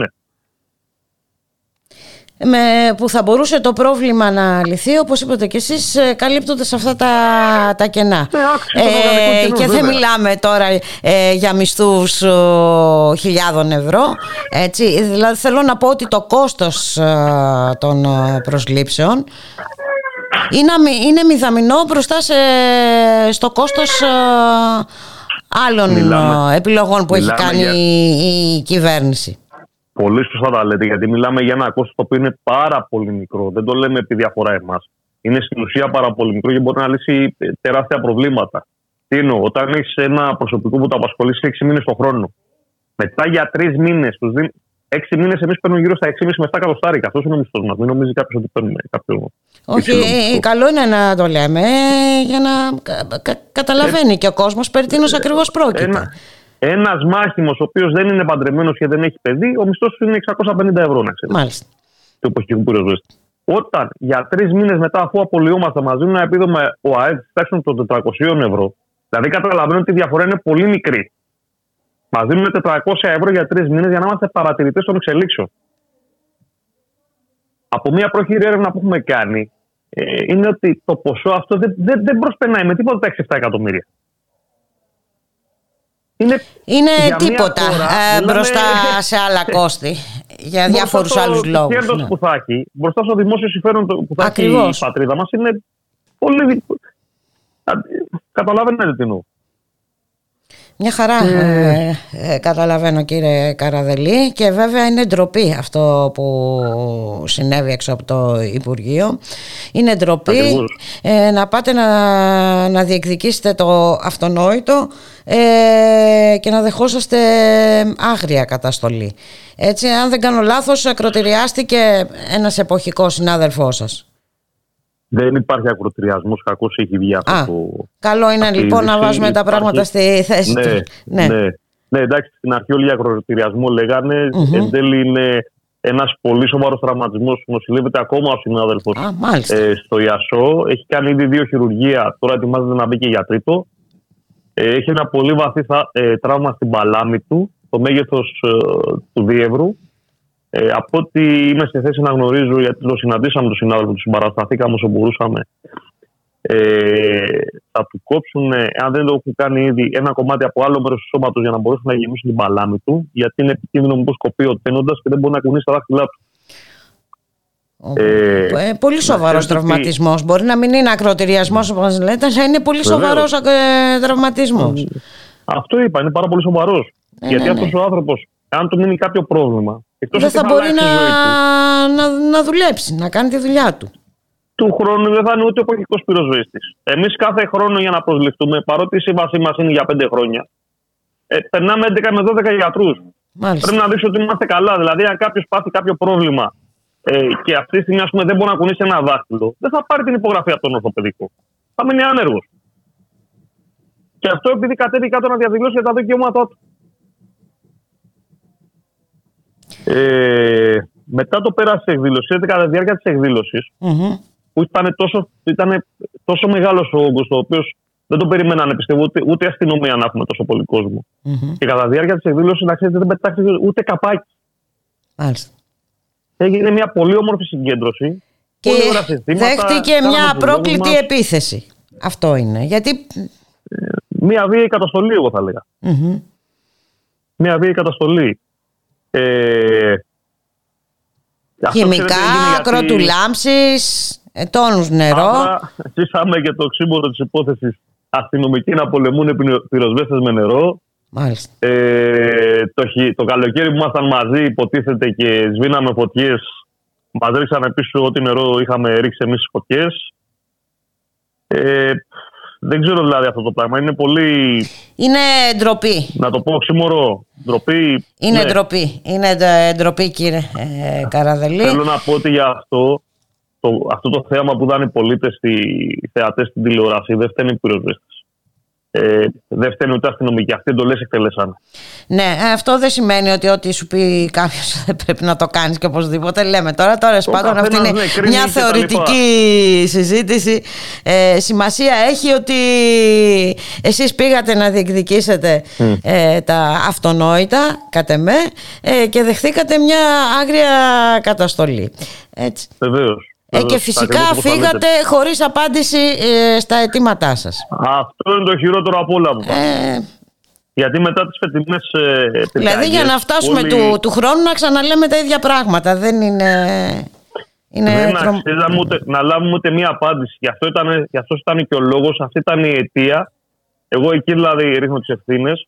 Αυτή ήταν η αιτία ότι δεν λάβαμε μία απάντηση, είτε θετική είτε αρνητική. Μάλιστα. Ακόμα και αρνητική να ήταν, θα ήταν μία απάντηση. Αλλά όταν ε, μαζεύεται τόσος κόσμος, έχει ταξιδέψει από όλα τα μήκη πλάτη της Ελλάδος, να Και κατέβει να απαξί- διαδηλώσει Μάλιστα. και να ζητήσει. Και αυτό που λαμβάνει είναι αυτό που είπατε. Ε, ε, συγγνώμη, πώς θα διαδηλώσει ένας κόσμος, Δηλαδή, είναι μια συγκέντρωση διαμαρτυρίας. Πώς θα την κάνουμε, Δεν πρέπει να γίνει μια συμβολική κίνηση. Να κλείσουμε το δόστρωμα έστω για κάποια λεπτά, για μερικά λεπτά. Το οποίο ποτέ δεν έκλεισε και όλο. Πάντα υπήρχε μια λωρίδα ε, ασφαλείας για να μπορούν να περνάνε αστεοφόρ- ασθενοφόρα κτλ. Εμείς μόνοι μας βοηθάγαμε και στην κυκλοφορία να περνάνε τα οχήματα. Και ξαφνικά, μόλις ε, αποφασίσουμε τελικά να διαλύσουμε την εκδήλωση, γιατί λέμε δεν έχει άλλο ε, δεν έχει πλέον νόημα να κάτσουμε εδώ. Έγινε αυτή η ανέτεια επίθεση. Δηλαδή, έτσι, ε, αυτή είναι η επιβράβευση. Οι ήρωες των πυρκαγιών που φωνάζατε και μας πήγατε το, το καλοκαίρι στις φωτιές, μας λέγατε για υπερπροσπάθειες, για αυτοθυσίες. Ξαφνικά όλα ξεχαστήκανε και δεν αξίζαμε ούτε μία απάντηση. Αυτό είναι το τρομερό. Δεν, ε, ούτε μια απάντηση ή μάλλον τη χειρότερη απάντηση που θα μπορούσατε να λάβετε κύριε Καραδελή. Ε, τι σκοπεύετε για, το, για τη συνέχεια; Ε, Γιατί προφανώς το, κοίταξε να τα, δεις. τα προβλήματα παραμένουν. Ναι. Δεν είναι μόνο το εργασιακό καθεστώς. Έχουμε και άλλα θέματα. Ε, Δηλαδή, ξέρετε να επιχειρούμε με μια στολή όλο τον χρόνο; Και τους 6 μήνες που εργαζόμαστε. Δεν μας έχουν δώσει μια δεύτερη στολή, δεν μας έχουν δώσει κανένα που να πληρεί τις προδιαγραφές, δεν μας έχουν δώσει άρμηλα Ούτε σωστά. καν τα μέτρα προστασίας τη δική σας. Ε, τα οποία έπρεπε να είναι αδιαπραγμάτευτα και ασυζήτητα. Δηλαδή, δεν έπρεπε αυτά τα πράγματα να τα διεκδικούμε. Έπρεπε να είναι αυτονόητα για, για τον καθένα από εμά. Ε, από εκεί πέρα, να ξέρετε ότι το ηθικό του πυροσβέστη δεν πτωείται. Παραμένει ψηλό. Θα συνεχίσουμε τις προσπάθειές μας και στο πεζοδρόμιο και με ό,τι άλλους τόπου έχουμε. Θα διεκδικήσουμε τα αιτήματά μας και μέχρι, τη, μέχρι να τα καταφέρουμε. Δεν κάνουμε πίσω. Θα ανανεώσουμε το ραντεβού μας, ξαναπούμε στα πεζοδρόμια. Ε, Τέτοιες κινήσεις δεν ξέρω αν έγιναν εσκεμμένα ή μη εσκεμμένα για να μην συζητηθούν τα θέματά μας. Εγώ πιστεύω ότι αυτό έγινε για να μην συζητηθούν τα θέματά μας. Αυτή είναι η δικιά μου άποψη. Ε, δεν μας το δεν, δεν πρόκειται να μας κερδίσουν με τέτοια μέσα. Ε, Να σας ευχαριστήσουμε πάρα πολύ κύριε Καραδελή. Ε, Και εγώ σας ευχαριστώ πολύ. ε, και θα τα ξαναπούμε. Ε, τα μικρόφωνα μας θα είναι πάντα ανοιχτά ε, για τα προβλήματα και τα αιτήματά σας. Να είσαστε καλά. Καλή Σας συνέχεια. ευχαριστούμε πάρα πολύ για τον χρόνο. Να είστε Να καλά. είστε καλά. Για χαρά.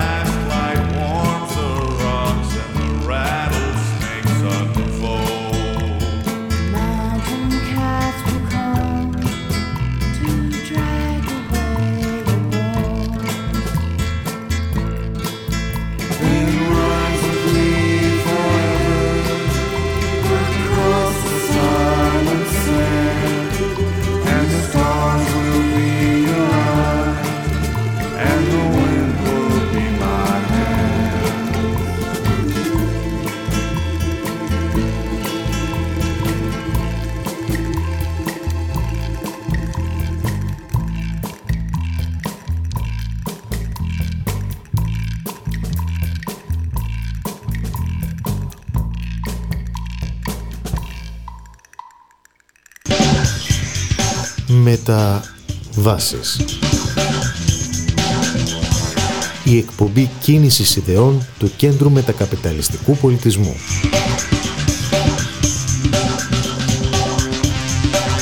Κάθε Τετάρτη από τις 4 έως τις 5 και μισή το απόγευμα από το Ράδιο Μέρα.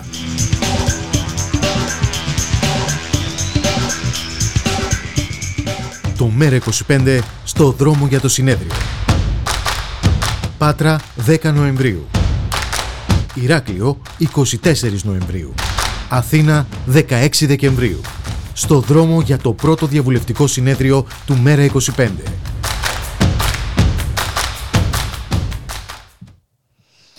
Ραδιομέρα.gr, 1 και 41 πρώτα λεπτά η ώρα και επειδή έχουμε πήξει στις δυσάρεστες ειδήσεις, είπαμε να ασχοληθούμε με κάτι πιο ευχάριστο σήμερα και ελπιδοφόρο.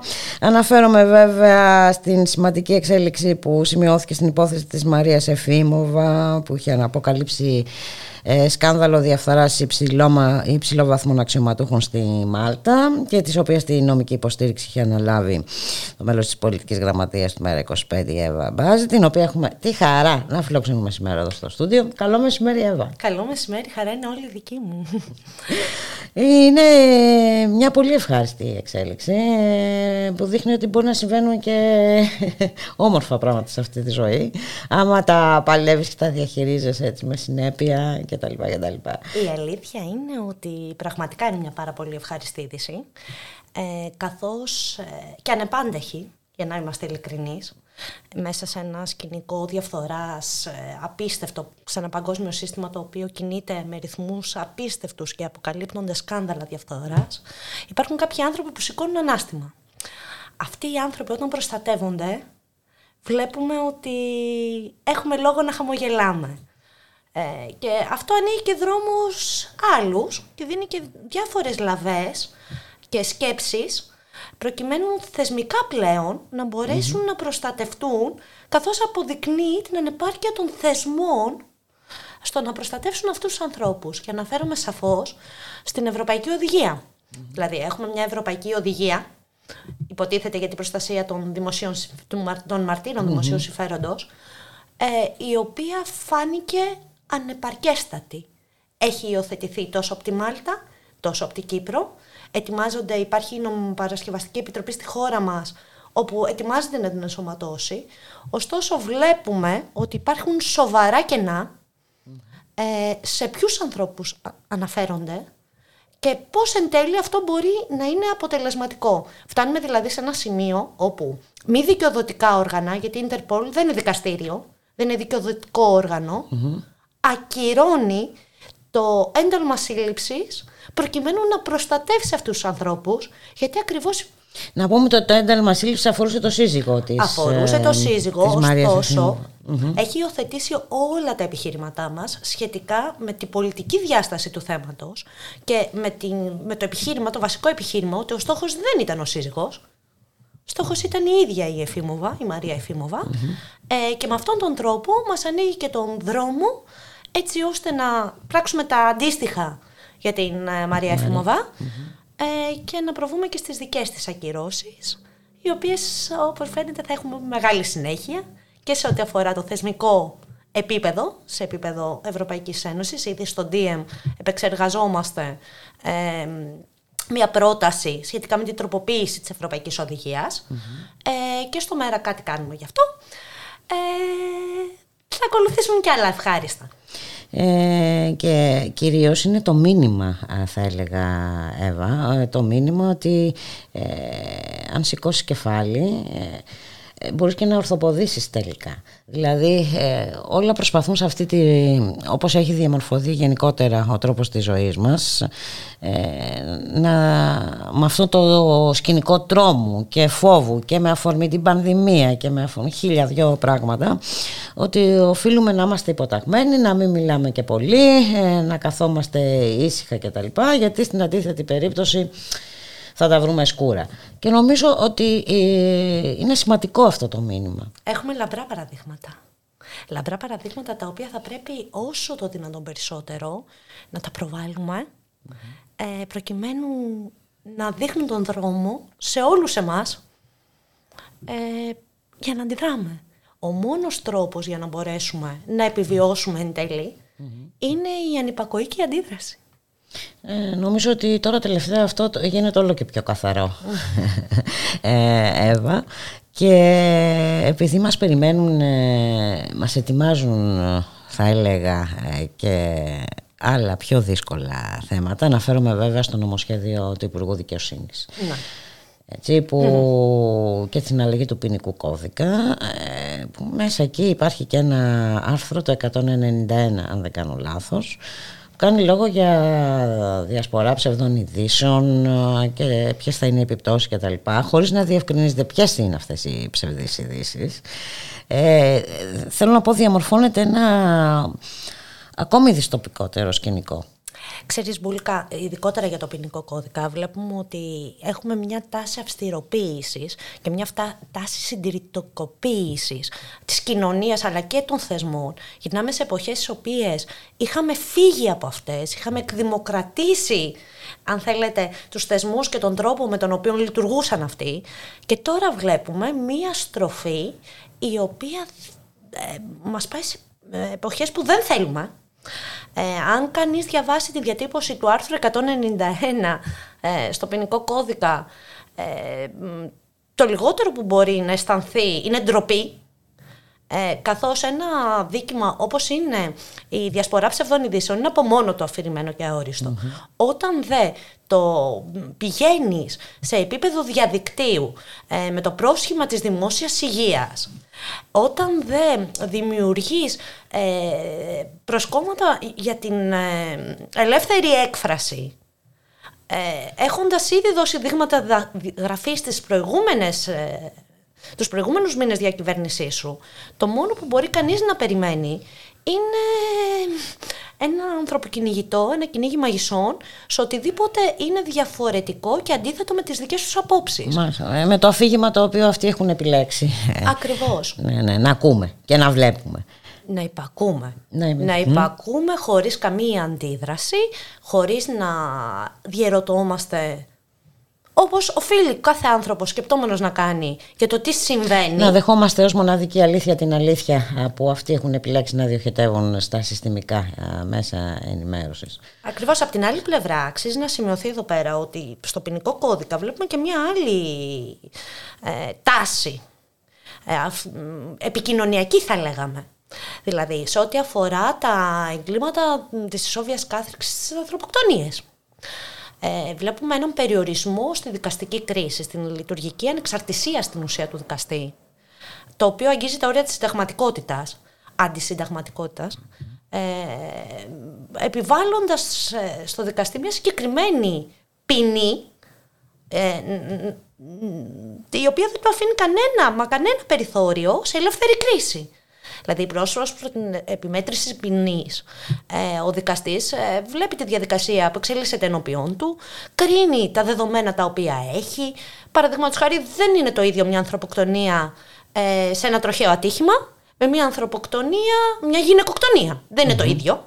Δεν είναι οι ίδιες οι περιπτώσεις και ούτε θα πρέπει να είναι η ίδια και η ποινή.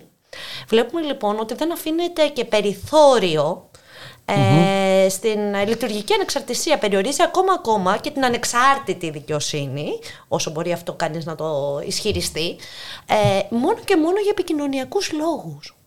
Δηλαδή χρησιμοποιεί τα δεδομένα της επικαιρότητας και αυτά που μπορεί ο κόσμος να κοιτάξει και να ενδιαφερθεί για αυτά ε, με έναν πολύ άσχημο τρόπο, εργαλοποιώντας την ουσία την όποια αντίδραση, ε, με αποτέλεσμα τη συντηρικοποίηση και την αυστηροποίηση του συστήματος. Το οποίο είναι πάρα πολύ επικίνδυνο, είναι τρομακτικά επικίνδυνο. Είναι όντως πολύ επικίνδυνο και σίγουρα δεν είναι τυχαίο ότι έχει δεχτεί τα πειρά από όλες τις πλευρές αυτό το νομοσχέδιο που ετοιμάζει ο Υπουργός Δικαιοσύνης. Δεν νομίζω ότι υπάρχει κάποιος που να συμφωνεί σε αυτό το νομοσχέδιο εκτός από την ίδια την κυβέρνηση. Την κυβέρνηση. Ναι, Εύα, να σε ευχαριστήσουμε πάρα πάρα πολύ που είναι εδώ μαζί μας. Είναι πολλά τα ανοιχτά θέματα. Θα ήθελα κάποια στιγμή να έρθεις να μιλήσουμε και γενικότερα και για τις δίκες που είναι σε εξέλιξη. Αναφέρομαι στη δίκη και του Ζακ ε, κωστοπουλου Ε, αναφέρομαι στη δίκη της οικογένειας Κατίστα σε Πόλια. Ε, ελπίζω να ανταποκριθείς Με σε μεγάλη μια χαρά, με μεγάλη νέα χαρά. Εγώ σας πρόσκληση. ευχαριστώ. Να είσαι καλά, ε, συγχαρητήρια για την επιτυχία. Στα συγχαρητήρια πάνε στον Παντελή Βαρνάβα και στη Μαρία Εφήμοβα που μπόρεσαν και αντιστάθηκαν και δεν έσκυψαν το κεφάλι μπροστά στους ισχυρούς. Έχει σημασία και η συμπαράσταση και η βοήθεια που δέχτηκαν, γιατί οφείλουμε να το πούμε και αυτό. Σε ευχαριστούμε πάρα πολύ. Καλή συνέχεια. Να είστε καλά.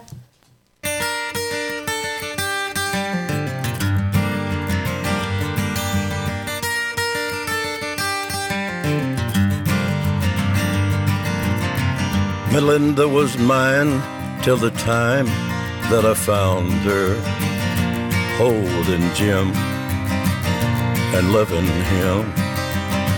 Then Sue came along, loved me strong, that's what I thought. Me and Sue, but that died too.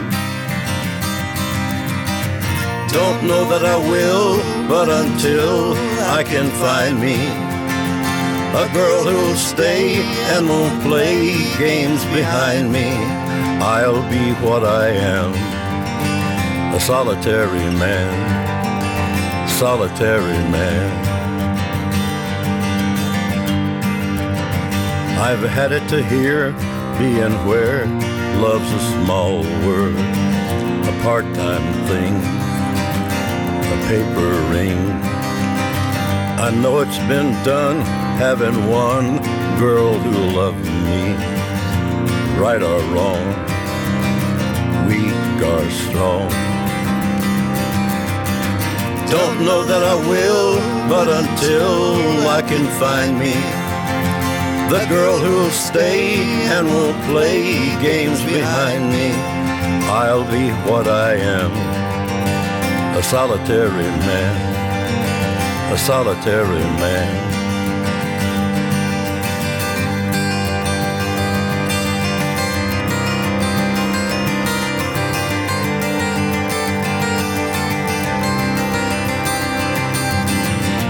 Know that I will, but until love can find me. Ραδιομέρα.gr Η ώρα είναι 1 και 53 πρώτα λεπτά και πάμε να καλωσορίσουμε την ε, Ελευθερία Ψυχογιού. Ε, γεια σου Ελευθερία, ε, πώς να σε χαρακτηρίσω; Θα έλεγα ότι ο όρος ακτιβίστρια ε, και πανταχού παρούσα σε όλες τις ε, κοινωνικές διεκδικήσεις και όχι μόνο. Γεια σου, καλό μεσημέρι. Καλό μεσημέρι. Λοιπόν, με αφορμή τη συμπλήρωση των 22 χρόνων από την παράδοση του Οτσαλάν στις τουρκικές αρχές από την τότε ελληνική κυβέρνηση Σιμίτη, βρίσκεται σε εξέλιξη διεθνής εκστρατεία στην οποία συμμετάσχω ενημέρωσης με τελικό στόχο την απελευθέρωση του Τούρκου ηγέτη. Στα πλαίσια λοιπόν αυτά βούλικα θα πραγματοποιηθεί και στην Ελλάδα μια σειρά εκδηλώσεων. Συγκεκριμένα σήμερα Δευτέρα 8-11 στις 6 ώρα το απόγευμα στο Σινέ Στούντιο το οποίο βρίσκεται στη Σταυροπούλου 33 θα πραγματοποιηθεί συνέντευξη τύπου με τον δικηγόρο του Οτσαλάν ε, Ραζιγιέ Οζτούρκ ε, θα μιλήσουν επίσης βουλευτής του ΧΕΝΤΕΠΕ, του Φιλοκουρδικού Κόμματος. Θα μιλήσει πρόεδρος της Κουρδογαλλικής Φιλίας Σιλβί Ζαν και θα μιλήσει και ο Ιταλός φιλόσοφος και συγγραφέας ε, Μαλικόνικο Σαλβαδόρε. Ε, την ίδια μέρα, σήμερα το βράδυ, στις 9 η ώρα θα διοργανωθεί συναυλία με Κούρδους μουσικούς στο Λαύριο και αύριο Τρίτη στις 11 η ώρα το πρωί είναι προγραμματισμένος ο Απόπλου τους κάπους Ελευθερία με Κούρδους και διεθνείς αλληλέγγυους από το λιμάνι του Λαβρίου για την Άπολη. Ε, από την Ελλάδα, ε, αν δεν κάνω λάθος, θα είσαι μόνο εσύ. Ναι, ναι, από την Ελλάδα έχουν επιλέξει πολιτικές οργανώσεις να συμμετάσχω εγώ. Μπράβο, ρε Ελευθερία. και νομίζω ότι αυτό είναι κάτι λέει, είναι ενδεικτικό. Ε, απλά να Ναι. θυμίσουμε ότι στο καθεστώς απομόνωσης, το οποίο ζει τα τελευταία 22 χρόνια από του Λάχτο Τζαλάν. Και Ναι. ουσιαστικά μιλάμε για ένα καθεστώς απομόνωσης που ισχύει και για το σύνολο του κουρδικού λαού. Ακριβώς αυτό. Εμείς στην, α, στην απελευθέρωση του Οτσαλάν βλέπουμε ε, και την απελευθέρωση του κουρδικού λαού, ο οποίος δεν μπορεί ε, να μιλάει στη γλώσσα του, δεν μπορεί να τραγουδάει στη, ε, στη γλώσσα του. Διώκονται παραπάνω από 40, εκατο- από 40 εκατομμύρια άνθρωποι μόνο και μόνο επειδή είναι Κούρδοι. Επίσης, θα ήθελα θέλω να σημειώσω ότι ο Μαντέλα είχε τονίσει ότι μόνο ελεύθεροι άνθρωποι και όχι κρατούμενοι μπορούν να διαπραγματευτούν για μια πολιτική λύση. Και εμείς θέλουμε μια πολιτική λύση για το κουρδικό και ειρήνη στην περιοχή. Επίσης, να τονίσω ότι ο Νέλσο Μαντέλα, ο οποίος απελευθερώθηκε μετά από 27 χρόνια, ε, πριν και όχι μετά ή κατά τη διάρκεια ε, της απελευθέρωσης, ε, ε, ε, της φυλάκισής του έγιναν, δι- μετά, την, απο- μετά την απελευθέρωσή του έγιναν διαπραγματεύσεις Μμμ. στη Νότια Αφρική. Μμμ. Γι' αυτό θεωρούμε ότι η απελευθέρωση του Οτσαλάν είναι ο μοναδικός τρόπος για να βρεθεί μια δίκαιη πολιτική λύση για το κουρδικό. Επίσης θα ήθελα να σας ενημερώσω ότι κατά τη διάρκεια του ταξιδιού μας θα, παρο- θα, θα πραγματοποιηθούν εκδηλώσεις και πάνω στο πλοίο ε, και πολιτιστικού χαρακτήρα και πολιτικού χαρακτήρα. Και επίσης το πλοίο ε, ευελπιστούμε ότι θα φτάσει στις 12 Νοεμβρίου στην Ιταλία, στην Νάπολη και θα γίνει δεκτό με συλλαλητήριο στο λιμάνι. Έχουν ενο- ενημερωθεί πάρα πάρα πολλές αλληλέγγυες οργανώσεις εκεί και περιμένουμε πάνω από 15.000 ανθρώπους. Ε, η δράση, την, ε, θα, θα υπάρχουν και άλλες δράσεις ε, την ίδια μέρα. Στις 12, η, με- ε, στις 12 η ώρα το μεσημέρι οι, συνεδ, οι συμμετέχοντες ε, θα δώσουμε συνέντευξη τύπου. Στις 4 η ώρα την ίδια μέρα θα πραγματοποιηθεί δημόσιο συνέδριο στο Πανεπιστήμιο στην Νάπολη και την ίδια μέρα στις ε, 9 το βράδυ θα γίνει επίσης συναυλία σε ένα πάρα, πάρα πολύ μεγάλο θέατρο της Νάπολης. Ωραία πράγματα. Ε, Ελπίζω να μας κρατάς ε, ενήμερους ελευθερία ψυχογιού. Ε, Βεβαίως. να ευχηθούμε λοιπόν καλή επιτυχία, ε, καλό ταξίδι και ε, να ευχηθούμε να επιτευχθεί και ο στόχος ε, αυτού του ταξιδιού. Ο στόχος, ο τελικός στόχος του, του ταξιδιού είναι η απελευθέρωση του Οτσαλάν. Ε, όμως, όμως είναι πάρα πάρα πολύ βασικό να μην ξεχνάμε, είναι πάρα πολύ βασικό να μην σιωπούμε. Η Ελλάδα χρωστάει μια πολιτιακή συγνώμη στον κουρδικό λαό, η οποία δεν έχει δοθεί ποτέ.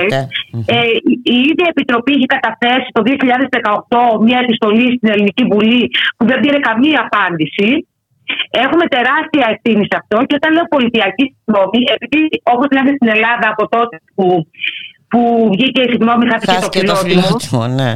Ναι, ε, συ- η, η, συγγνώ- η συγγνώμη για μας ταυτίζεται με το να διεκδικούμε λευτεριά στον Οτσαλάν και λευτεριά στον κουρδικό λαό. Σε ευχαριστούμε πάρα πολύ Ελευθερία. Σίγουρα θα τα ξαναπούμε. Ε, καλό ταξίδι και εύχομαι να πάνε όλα καλά.